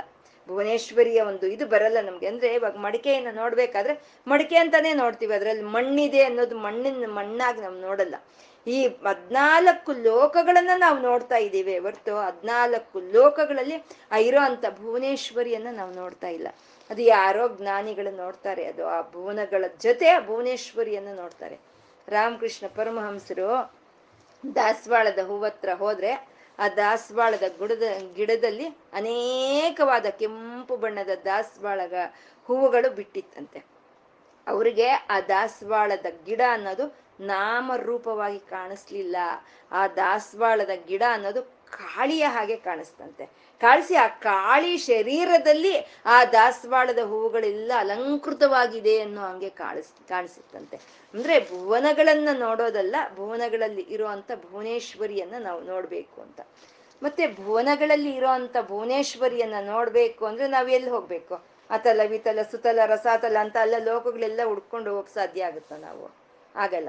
ನಮ್ಮ ಶರೀರನೇ 14 ಲೋಕಗಳಿಂದ ಕೂಡಿರುವಂಥದ್ದು. ನಮ್ಮ ಶರೀರ, ನಮ್ಮ ಕೆಳಗಿನ ಪಾದಗಳ ಒಂದು ಲೋಕವೇ ಪಾತಾಳ ಲೋಕ ಅಂತ ಹೇಳೋದು, ನಮ್ಮ ಒಂದು ಮಧ್ಯದ ಭಾಗವೇ ಭೂಲೋಕ ಅಂತ ಹೇಳೋವಂಥದ್ದು. 14 ಲೋಕಗಳು ನಮ್ಮ ಶರೀರದಲ್ಲೇ ಇದೆ. ನಮ್ಮ ಶರೀರದಲ್ಲೇ ಈ ಶರೀರಕ್ಕೆ ಕಾರಣವಾಗಿರುವಂಥ ಭುವನೇಶ್ವರಿಯನ್ನು ನಾವು ಹುಡುಕ್ಬೇಕು. ಇವಾಗೆಲ್ಲ ಅತಲ ವಿತಲ ಸುತಲ ರಸಾತಲ ಅಲ್ಲೆಲ್ಲೋ ಇದ್ದಾಳೆ ಅಂದ್ರೆ ಅದು ಯಾವ ರೀತಿ ನಮ್ಮ ಹೃದಯಕ್ಕೆ ಅದು ಬರಲ್ಲ ಅನುಭವ. ಇವಾಗ ಎಲ್ಲೋ ಆಕ್ಸಿಡೆಂಟ್ ಆಯಿತು ಅಮೆರಿಕಾದಲ್ಲಿ ಅಂದರೆ ಅಯ್ಯೋ ಪಾಪ ಅಂತೀವಿ ನಾವು, ಅಷ್ಟೇ. ಇನ್ನೇನು ಅದ್ರ ಇದು ನಮಗೇನು ತಟ್ಟಲ್ಲ, ಅದರ ಒಂದು ನೋವು. ಅದೇ ನಮ್ಮ ಶರೀರಕ್ಕೆ ಏನಾದರೂ ಆಯಿತು ಅಂದರೆ ಅನುಭವ ನಮಗೆ ಬರುತ್ತೆ. ಹಾಗೆ ಎಲ್ಲ ಅತಲ ಸುತಲ ವಿತಲದಲ್ಲಿ ಇಲ್ಲ ಆ ತಾಯಿ. ಆ ತಾಯಿ ನನ್ನ ಶರೀರದೊಳಗೆ ಇದ್ದಾಳೆ ಅಂತ ನಾವು ಆ ಶರೀರದೊಳಗೆ ಇರೋ ಅಂತ ಆ ಒಂದು ಚೈತನ್ಯವನ್ನು ನಾವು ಹಿಡ್ಕೋಬೇಕು. ಅದು ಹಿಡ್ಕೋವಾಗ ಹೇಗೆ ಹಿಡ್ಕೋಬೇಕು ಅಂದರೆ ನಾದ ರೂಪದಿಂದ ಹಿಡ್ಕೋಬೇಕು. ಅದೇ ಹ್ರೀಂಕಾರಿಣಿ ಅಂತ ಇದ್ದಾರೆ. ಹ್ರೀಂ ಶಬ್ದದಿಂದ ನಾವು ಅದನ್ನು ಹಿಡ್ಕೋಬೇಕು ಅಂತ. ಲಲಿತಾ ಸಹಸ್ರನಾಮದಲ್ಲಿ ನಮಗೆ ಒಂದು 2 ನಾಮಗಳನ್ನು ನೇರವಾಗಿ ಹೇಳ್ತಾ ಇದ್ದಾರೆ. ಅವು ಬೀಜಾಕ್ಷರಗಳು. ಹ್ರೀಂ ಅನ್ನೋದು ಇವಾಗ ಹೇಳ್ತಾ ಇದ್ದಾರೆ, ಇನ್ನೊಂದು ಕಡೆ ಕ್ಲೀಂ ಅಂತ ಹೇಳ್ತಾರೆ. ಶ್ರೀಮ್ ಅಂತ ಹೇಳಿದ್ರು. ಶ್ರೀಮ್ ಅನ್ನೋದು ಶ್ರೀಮಾತಾ, ಶ್ರೀ ಮಹಾರಾಜ್ನಿ, ಶ್ರೀಮ ಸಿಂಹಾಸನೇಶ್ವರನೆಲ್ಲ ಸೇರಿಸ್ಬಿಟ್ರು. ಇವಾಗ ನೇರವಾಗ ಹ್ರೀಂಕಾರಿಣಿ ಅಂತ ಮತ್ತೆ ಕ್ಲೀಂ ಕಾರಿಣಿ ಅಂತ ಅಲ್ಲಿ ಹೇಳ್ತಾರೆ, ನೇರವಾಗಿ ಹೇಳ್ತಾ ಇದ್ದಾರೆ. ಆ ತಾಯಿ ಹ್ರೀಂ ಕಾರಿಣಿ ಅಂತ 14 ಭುವನಗಳಲ್ಲಿ ಯಾವ ಚೈತನ್ಯ ವ್ಯಾಪಿಸ್ಕೊಂಡು ಇದೆಯೋ ಆ ತಾಯಿಯ ಬೀಜಾಕ್ಷರವೇ ಹ್ರೀಂಕಾರ ಸ್ವರೂಪ ಅಂತ ಹೇಳುವಂಥದ್ದು. ಆ ತಾಯಿಯನ್ನು ನಾವು ಹುಡುಕ್ಬೇಕು ಅಂದ್ರೆ ಹ್ರೀಂಕಾರದಿಂದ ಹುಡುಕ್ಬೇಕು ಅಂತ ಹ್ರೀಂಕಾರ ಸ್ವರೂಪಿಣಿ ಅಂತ ಹೇಳ್ತಾ ಇದ್ದಾರೆ. ಈ ಹ್ರೀಂಕಾರ ಅನ್ನೋದು ಇದು ಶಿವನ ಶಕ್ತಿಯ ಒಂದು ಬೀಜಾಕ್ಷರ ಅಂತ ಹೇಳೋದು. ಹ್ರೀಂಕಾರ ಅನ್ನೋದು ಶಿವನ ಶಕ್ತಿ ಅಂದ್ರೆ ಓಂಕಾರ. ಓಂಕಾರ ಅನ್ನೋದು ಶಿವನ ಶಕ್ತಿಯನ್ನ ಸೂಚನೆ ಮಾಡುತ್ತೆ. ಹ್ರೀಂಕಾರ ಅನ್ನೋದು ಓಂಕಾರ ಅನ್ನೋದು ಶಿವನನ್ನ ಸೂಚನೆ ಮಾಡುತ್ತೆ. ಹ್ರೀಂಕಾರ ಅನ್ನೋದು ಶಿವನ ಶಕ್ತಿಯನ್ನ ಸೂಚನೆ ಮಾಡುತ್ತೆ. ಅಂದ್ರೆ ಓಂಕಾರ ಯಾವಾಗ ಹೇಳಿದ್ರು ಹ್ರೀಂಕಾರನ ಆವಾಗ್ಲೇ ಹೇಳ್ತಾರೆ. ಯಾಕೆಂದ್ರೆ ಶಿವನನ್ನ ಬೇರೆಯಾಗಿ ಶಕ್ತಿಯನ್ನ ಬೇರೆಯಾಗಿ ಹೇಳೋದಿಲ್ಲ. ನಾವು ಹೇಳ್ಕೊಂಡು ಬರ್ತಾ ಇದ್ದೀವಿ ಲಲಿತಾ ಮಂತ್ರ ಅಂದ್ರೆ ಷೋಡಶಾಕ್ಷರಿ ಮಂತ್ರ 15 ಅಕ್ಷರಗಳಿದೆ ಅಂತ ಹೇಳ್ಕೊಳ್ತಾ ಇದೀವಿ ನಾವು. ಆ 15 ಅಕ್ಷರಗಳಲ್ಲಿ ಒಂದೊಂದು ಅಕ್ಷರಕ್ಕೂ 20 ನಾಮಗಳನ್ನು ಕೊಟ್ಟಿದ್ದಾರೆ. ಒಂದು ಅಕ್ಷರಕ್ಕೆ 20 ನಾಮಗಳು ಅಂದ್ರೆ 15 ಅಕ್ಷರಗಳಿಗೆ 15 × 20 ಅಂದ್ರೆ 300 ಆಯ್ತು. ಆ 300 ಅಂದ್ರೆ ತ್ರಿಶತಿ. ಅದನ್ನೇ ಲಲಿತಾ ತ್ರಿಶತಿ ಅಂತ ಹೇಳೋದು. ಈ ಪಂಚದಶಾಕ್ಷರಿ ಮಂತ್ರದಿಂದ ಒಂದೊಂದು ಅಕ್ಷರದಲ್ಲಿ 20 ನಾಮಗಳನ್ನಾಗಿ ಮಾಡಿದ್ರೆ ಅದು ತ್ರಿಶತಿ ಆಯಿತು. 300 ನಾಮಗಳ ಒಂದು ಅಮ್ಮನವರ ಲಲಿತಾ ಅಮ್ಮನವರ ಸ್ತೋತ್ರ ಆಯಿತು. ಅದರಲ್ಲಿ ಕೆಲವು ನಾಮಗಳನ್ನ ಶಿವನು ಹೇಳಿದ್ರೆ ಇನ್ನು ಕೆಲವು ನಾಮಗಳನ್ನ ಅಮ್ಮನವರು ಹೇಳ್ತಾರಂತೆ, ಕೆಲವು ನಾಮಗಳನ್ನ ಅಮ್ಮನವರು. ಆದ್ರೆ ಈ ಹ್ರೀಂಕಾರ ಅನ್ನೋದು ಬರುತ್ತೆ ಪಂಚದಶಾಕ್ಷರಿ ಮಂತ್ರದಲ್ಲಿ. ಹ್ರೀಂಕಾರ 3 ಬಾರಿ ಬರುತ್ತೆ. ಆ ಹ್ರೀಂಕಾರದಿಂದ ಬಂದಿರುವಂತ ನಾಮಗಳನ್ನ ಶಿವ ಶಕ್ತಿ ಇಬ್ರು ಸೇರಿ ಹೇಳಿದ್ರಂತೆ. ಅಂತದ್ದು ಹ್ರೀಂಕಾರ ಅಂತ ಹೇಳೋವಂಥದ್ದು. ಅಂತ ಒಂದು ಶಕ್ತಿ ಸ್ವರೂಪವಾದಂಥ ಒಂದು ಹೀಂಕಾರ ಬೀಜ ಸ್ವರೂಪಿಣಿ ಭುವನೇಶ್ವರಿ ದೇವಿ ಅಂತ ಹೇಳೋದು. ಈ ಹ್ರೀಂಕಾರ ಅನ್ನೋದ್ರಲ್ಲಿ ಅನೇಕವಾದಂಥ ಒಂದು ಸೌಂದರ್ಯ ಅನ್ನೋದು ಇರೋವಂಥದ್ದು. ಇದನ್ನು ನಾವು ವಿಚಾರಣೆ ಮಾಡಿದಷ್ಟು ನಮಗೆ ಆನಂದ ಅನ್ನೋದು ಸಿಕ್ಕುತ್ತೆ. ಅಂಥ ಒಂದು ಶಕ್ತಿಯುತವಾದಂಥ ಒಂದು ಬೀಜಾಕ್ಷರವೇ ಹ್ರೀಂಕಾರ ಅಂತ ಹೇಳೋದು. ನಮ್ಗೆ ನೋಡಕ್ಕೆ ಇದು ಹ್ರೀಂಕಾರ ಏಕಾಕ್ಷರಿ ಅಂತ ಅನಿಸುತ್ತೆ. ಆದರೆ ಈ ಏಕಾಕ್ಷರದಲ್ಲಿ ಹ್ರೀಂಕಾರದಲ್ಲಿ ಹಾ ರ ಈಂ ಅಂತ ಇದೆ. ಆ ಹಾ ರ ಈಂ ಅನ್ನೋವೇ ಸೃಷ್ಟಿ ಸ್ಥಿತಿ ಲಯಗಳನ್ನು ತೋರಿಸುತ್ತೆ. ಆ ನಾದವೇ ಅದೇ ಅನುಗ್ರಹವನ್ನು ತೋರಿಸುತ್ತೆ. ಆ ಹಾ ರ ಈಂ ಅನ್ನೋದೇ ನಮಗೆ ಜಾಗೃತ ಸ್ವಪ್ನ ಸುಷುಪ್ತಿಗಳನ್ನು ತೋರಿಸುತ್ತೆ. ಆ ಜಾಗೃತ ಸ್ವಪ್ನ ಸುಷುಪ್ತಿಗಳಲ್ಲಿ ಇರುವಂಥ ಚೈತನ್ಯವೇ ಆ ನಾದ ಸ್ವರೂಪ ಹ್ರೀಂ ಅಂತ ನಾವು ಹೇಳೋ ಅಂಥ ಒಂದು ನಾದ ಅಂತ. ಮತ್ತೆ ಸ್ಥೂಲ ಸೂಕ್ಷ್ಮ ಕಾರಣ ಶರೀರಗಳನ್ನು ಹಾ ರ ಈಂ ತೋರಿಸಿದ್ರೆ ಅದು ಮೂರಕ್ಕೂ ಅತೀತವಾದಂಥ ಪರತತ್ವವನ್ನು ತೋರಿಸೋದೆ ಹ್ರೀಂ ಅಂತ ಹೇಳೋದು. ಇದರಲ್ಲಿ ಅನೇಕವಾದ ಒಂದು ಸೌಂದರ್ಯಗಳಿಂದ ಕೂಡಿರೋ ಅಂಥದ್ದು ಹ್ರೀಂ ಬೀಜಾಕ್ಷರ ಅಂತ ಹೇಳೋದು. ಆ ಹ್ರೀಂ ಬೀಜಾಕ್ಷರ ಸ್ವರೂಪಿಣಿಯಾದ ತಾಯಿ ಭುವನೇಶ್ವರಿ, ಅವಳು 14 ಲೋಕಗಳಲ್ಲಿ ವ್ಯಾಪಿಸ್ಕೊಂಡು ಇದ್ದಾಳೆ. ಅವಳೇ 14 ಲೋಕಗಳಿಗೂ ಕಾರಣವಾಗಿರುವಂಥ ಅಂಬಿಕಾ. ಅವಳು ಆ ಅಂಬಿಕಾ ಆದ ಆ ತಾಯಿ ಅವಳು ಅನಾದಿ ನಿಧನ, ಆದಿಯಲ್ಲಿ ಇದ್ಲು ಅಂತ್ಯದಲ್ಲೂ ಇರ್ತಾಳೆ. ಅವಳಿಗೆ ಯಾವುದೋ ಒಂದು ನಾಮ ರೂಪ ಅಂತ ಇಲ್ಲ. ಅವಳು ಎಲ್ಲ ಕಡೆ ನಾರಾಯಣಿಯಾಗಿ ವ್ಯಾಪಿಸ್ಕೊಂಡಿದ್ದಾಳೆ. ಆ ವ್ಯಾಪಿಸ್ಕೊಂಡಿರುವಾಗ ನಾದ ಸ್ವರೂಪದಲ್ಲಿ ಅವಳು ವ್ಯಾಪಿಸ್ಕೊಂಡಿದ್ದಾಳೆ. ಅವಳು ಹ್ರೀಂಕಾರಿಣಿ. ಆ ಹ್ರೀಂ ಅನ್ನೋ ಒಂದು ನಾದದಿಂದಾನೇ ನಮ್ಮ ಹೃದಯ ಅನುಭವಕ್ಕೆ ಬರೋ ಅಂತ ತಾಯಿ ಭುವನೇಶ್ವರಿ ಅಂತ ಹೇಳ್ಕೊಳ್ತಾ ಇವತ್ತು ಏನು ಹೇಳ್ಕೊಂಡಿದ್ದೀವೋ ಅದನ್ನ ಆ ಶಿವಶಕ್ತಿಯರಿಗೆ ಒಂದು ನಮಸ್ಕಾರದೊಂದಿಗೆ ಸಮರ್ಪಣೆ ಮಾಡಿಕೊಳ್ಳೋಣ. ಸರ್ವಂ ಶ್ರೀ ಲಲಿತಾರ್ಪಣಮಸ್ತು.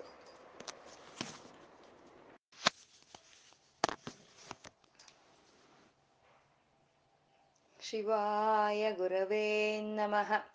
ಓಂ ಶ್ರೀ ಮಹಾಗಣಾಧಿಪತಯೇ ನಮಃ. ಓಂ ಶ್ರೀ ಲಲಿತಾಂಬಿಕಾಯೈ ನಮಃ. ವಾಗರ್ತಾವಿವ ಸಂಪೃತ್ತೌ ವಾಗರ್ತ ಪ್ರತಿಪತ್ತಯೇ ಜಗತಃ ಪಿತರೌ ವಂದೇ ಪಾರ್ವತೀ ಪರಮೇಶ್ವರೌ. ಗುರುರ್ಬ್ರಹ್ಮ ಗುರುರ್ವಿಷ್ಣು ಗುರುದೇವೋ ಮಹೇಶ್ವರಃ. ಗುರುರ್ ಸಾಕ್ಷಾತ್ ಪರಬ್ರಹ್ಮ ತಸ್ಮೈ ಶ್ರೀ ಗುರವೇ ನಮಃ. ಗುರವೇ ಸರ್ವಲೋಕಾನಾಂ ಭಿಷಜೇ ಭವರೋಗಿಣಾಂ ನಿಧಯೇ ಸರ್ವವಿದ್ಯಾನಾಂ ದಕ್ಷಿಣಾಮೂರ್ತಯೇ ನಮಃ. ಜ್ಞಾನಾನಂದಮಯಂ ದೇವಂ ನಿರ್ಮಲಸ್ಫಟಿಕಾಕೃತಿಂ ಆಧಾರಂ ಸರ್ವವಿದ್ಯಾನಾಂ ಹಯಗ್ರೀವಮುಪಾಸ್ಮಹೇ. श्रुतिस्मृतिपुराणानाम् आलयं करुणालयं नमामि भगवत्पादशङ्करं लोकशङ्करम् अज्ञानां जाह्नवीतीर्थं विद्यातीर्थं विवेकिनां सर्वेषां सुखदं तीर्थं भारतीतीर्थमाश्रये सिन्दूरारुणविग्रहां त्रिनयनं माणिक्यमौळिस्फुरा तारानायकशेखरां स्मितमुखीमापीनवक्षोरुहां पाणिभ्यामलिपूर्णरत्नचषकं रक्तोत्पलं बिभ्रतिं सौम्यं रत्नकटस्थरक्तचरणां ध्यायेत्परमाम्बिकाम्.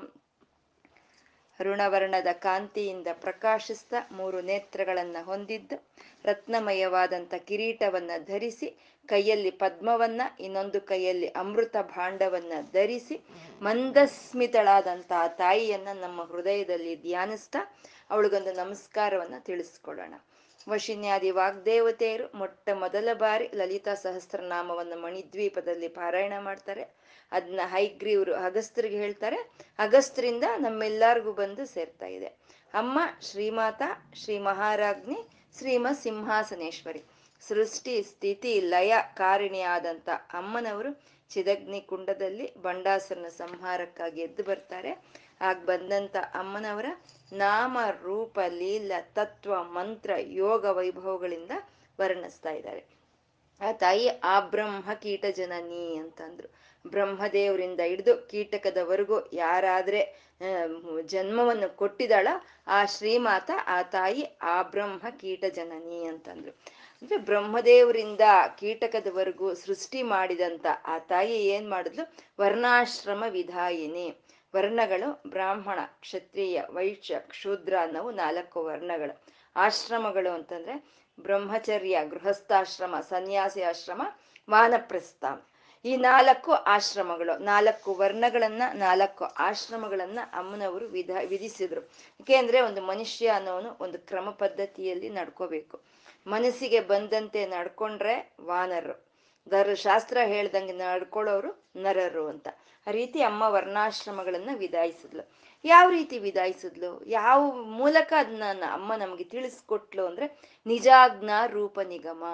ತನ್ನ ಆಜ್ಞೆಯನ್ನ ಹೊರಡಿಸಿದ್ಲು. ಒಂದು ರಾಜ್ಯದಲ್ಲಿ ರಾಜ್ಯಾಂಗ ಯಾವ ರೀತಿ ಇರುತ್ತೋ ಆ ರೀತಿ ಪ್ರಪಂಚದಲ್ಲಿ ಒಂದು ರಾಜ್ಯಾಂಗವನ್ನ, ಒಂದು ಆಜ್ಞವನ್ನ ಹೊರಡಿಸಿದ್ಲು. ಆ ಆಜ್ಞೆ ವೇದಗಳ ರೂಪದಲ್ಲಿ ಆ ಆಜ್ಞೆಯನ್ನ ಹೊರಡಿಸಿದ್ಲು ಆ ತಾಯಿ. ಅಂದ್ರೆ ವೇದಗಳೇ ಪ್ರತಿಯೊಂದು ನಮಗೆ ಪ್ರತಿಯೊಂದು ಧರ್ಮವನ್ನ, ಪ್ರತಿಯೊಂದು ಜ್ಞಾನವನ್ನ ನಮ್ಗೆ ಕೊಡೋ ಅಂತದ್ದು ವೇದಗಳು. ಆ ವೇದಗಳನ್ನ ತನ್ನ ಆಜ್ಞೆಯನ್ನಾಗಿ ಹೊರಡಿಸಿದ್ಲು ಅಮ್ಮ ಅಂತ ನಿಜಾಜ್ಞಾ ರೂಪ ನಿಗಮ ಅಂತಂದ್ರು. ನಿಗಮ ಅಂದ್ರೆ ವೇದಗಳು, ವೇದಗಳನ್ನ ಹೇಳ್ತಾ ಇರೋಂಥ ನಾಮ ಇದು. ಆ ರೀತಿ ವರ್ಣಾಶ್ರಮಗಳನ್ನ ವಿಧಿಸಿ ವೇದಗಳನ್ನೇ ಆಜ್ಞೆಯನ್ನಾಗಿ ಹೊರಡಿಸಿದಂತ ತಾಯಿ ಏನ್ ಮಾಡಿದ್ಲು ಅಂದ್ರೆ ಪುಣ್ಯ ಫಲಪ್ರದ. ಯಾರಾದ್ರೆ ವೇದ ಏನು ಹೇಳುತ್ತೋ, ಅವರು ವರ್ಣ, ಅವರು ವೃತ್ತಿ ಏನ್ ಹೇಳುತ್ತೋ, ಅವ್ರು ಯಾವ ಆಶ್ರಮದಲ್ಲಿ ಇದಾರೋ ಆ ಆಶ್ರಮ ಧರ್ಮವನ್ನ ಯಾರು ಪರಿಪಾಲನೆ ಮಾಡ್ಕೊಂಡು ಹೋಗ್ತಾರೋ ಅಂತ ಅವರಿಗೆ ಒಂದು ಪವಿತ್ರರಾಗ್ತಾರೆ. ಆ ಪವಿತ್ರರಾಗೋವಂಥದನ್ನೇ ಪುಣ್ಯ ಅಂತಾರೆ. ಅದಕ್ಕೆ ವಿರುದ್ಧವಾಗಿ ಹೋಗೋವಂಥವ್ರು ಅಪುಣ್ಯರು, ಅಂದ್ರೆ ಪಾಪಾತ್ಮರು. ವೇದ ಅತಿ ಸುನ್ನಿತವಾಗಿರುತ್ತೆ, ಹಾಗಾಗಿ ಅದು ಅಪುಣ್ಯ ಅಂತ ಹೇಳ್ತಾ ಇದೆ. ಪಾಪ ಅನ್ನೋ ಮಾತನ್ನು ಅದ್ರ ಬಾಯಲ್ಲಿ ಬರ್ತಾ ಇಲ್ಲ. ಪುಣ್ಯ ಫಲಪ್ರದ ಈ ನಿಜಾಜ್ಞಾರು ಪುಣ್ಯ ಫಲಪ್ರದ ವರ್ಣಾಶ್ರಮ ವಿದಾಯಿನಿ ಅಂತ ಹೇಳಿದ್ದು ವೇದಗಳಲ್ಲಿ ಇರುವಂತ ಕರ್ಮಕಾಂಡವನ್ನು ಹೇಳ್ತಾ ಇದ್ರೆ ಶ್ರುತಿ ಸೀಮಂತ ಸಿಂಧೂರೀಕೃತ ಪಾದಾಬ್ಜ ಧೂಳಿಕ ಸಕಲಾಗಮ ಸಂದೋಹ ಶುಕ್ತಿ ಸಂಪುಟ ಮೌಕ್ತಿಕ ಅನ್ನೋದು ಜ್ಞಾನಕಾಂಡವನ್ನು ಹೇಳ್ತಾ ಇದೆ. ವೇದ ಅಂದ್ರೆ ಇಷ್ಟೇ, ಕರ್ಮಕಾಂಡ, ಜ್ಞಾನಕಾಂಡ ಎರಡು ಸೇರಿದ್ರೆ ವೇದಗಳು. ಅದು ಮೊದಲನೇ ಎರಡು ನಾಮಗಳಲ್ಲಿ ಒಂದು ಕರ್ಮಕಾಂಡವನ್ನು ಹೇಳಿದ್ರೆ, ಇನ್ನೀ ಎರಡು ನಾಮಗಳಲ್ಲಿ ಒಂದು ಜ್ಞಾನಕಾಂಡವನ್ನು ಹೇಳ್ತಾ ಇದ್ದಾರೆ. ಶ್ರುತಿ ಸೀಮಂತ ಸಿಂಧೂರೀಕೃತ ಪಾದಾಬ್ಜ ಧೂಳಿಕ ನಿಜಾಜ್ಞಾ ರೂಪ ನಿಗಮ ಅಂತ ಹೇಳೋದ್ರಲ್ಲಿ ವೇದಗಳನ್ನ ಪ್ರತಿಪಾದನೆ ಮಾಡಿದ್ರು. ಇಲ್ಲಿ ಶ್ರುತಿ ಸೀಮಂತ ಸಿಂಧೂರೀಕೃತ ಪಾದಾಬ್ಜ ಧೂಳಿಕ ಅಂತ ಹೇಳ್ತಾ ಇರೋದ್ರಲ್ಲಿ ಉಪನಿಷತ್ತುಗಳನ್ನ ಹೇಳ್ತಾ ಇದ್ದಾರೆ, ವೇದಾಂತಗಳನ್ನ ಹೇಳ್ತಾ ಇದ್ದಾರೆ. ಅಂದ್ರೆ ವೇದ ಮಾತೆಯರು, ವೇದ ಕನ್ಯೆಯರು ಹೋಗಿ ಅಮ್ಮನವರ ಪಾದಗಳ ಮೇಲೆ ಅವರು ಶಿರಸ್ಸನ್ನ ಇಟ್ರು, ಸ್ಪರ್ಶ ಮಾಡಿ ಪಾದಾವಿ ವಂದನವನ್ನು ಮಾಡಿದ್ರು. ಆಗ ಅಮ್ಮನವರ ಪಾದಗಳ ಧೂಳಿ ಅಂದ್ರೆ ಜ್ಞಾನ ಧೂಳಿ ಅನ್ನೋದು ಆ ವೇದಕಾಂತೆಯರ ಒಂದು ಬೈತಲೆಯಲ್ಲಿ ಒಂದು ಸಿಂಧೂರವಾಗಿ ಕೂತ್ಕೊಳ್ತು ಅಂತ, ಸಿಂಧೂರವಾಗಿ ಕೂತ್ಕೊಳ್ತು ಅಂತ. ಪಾದ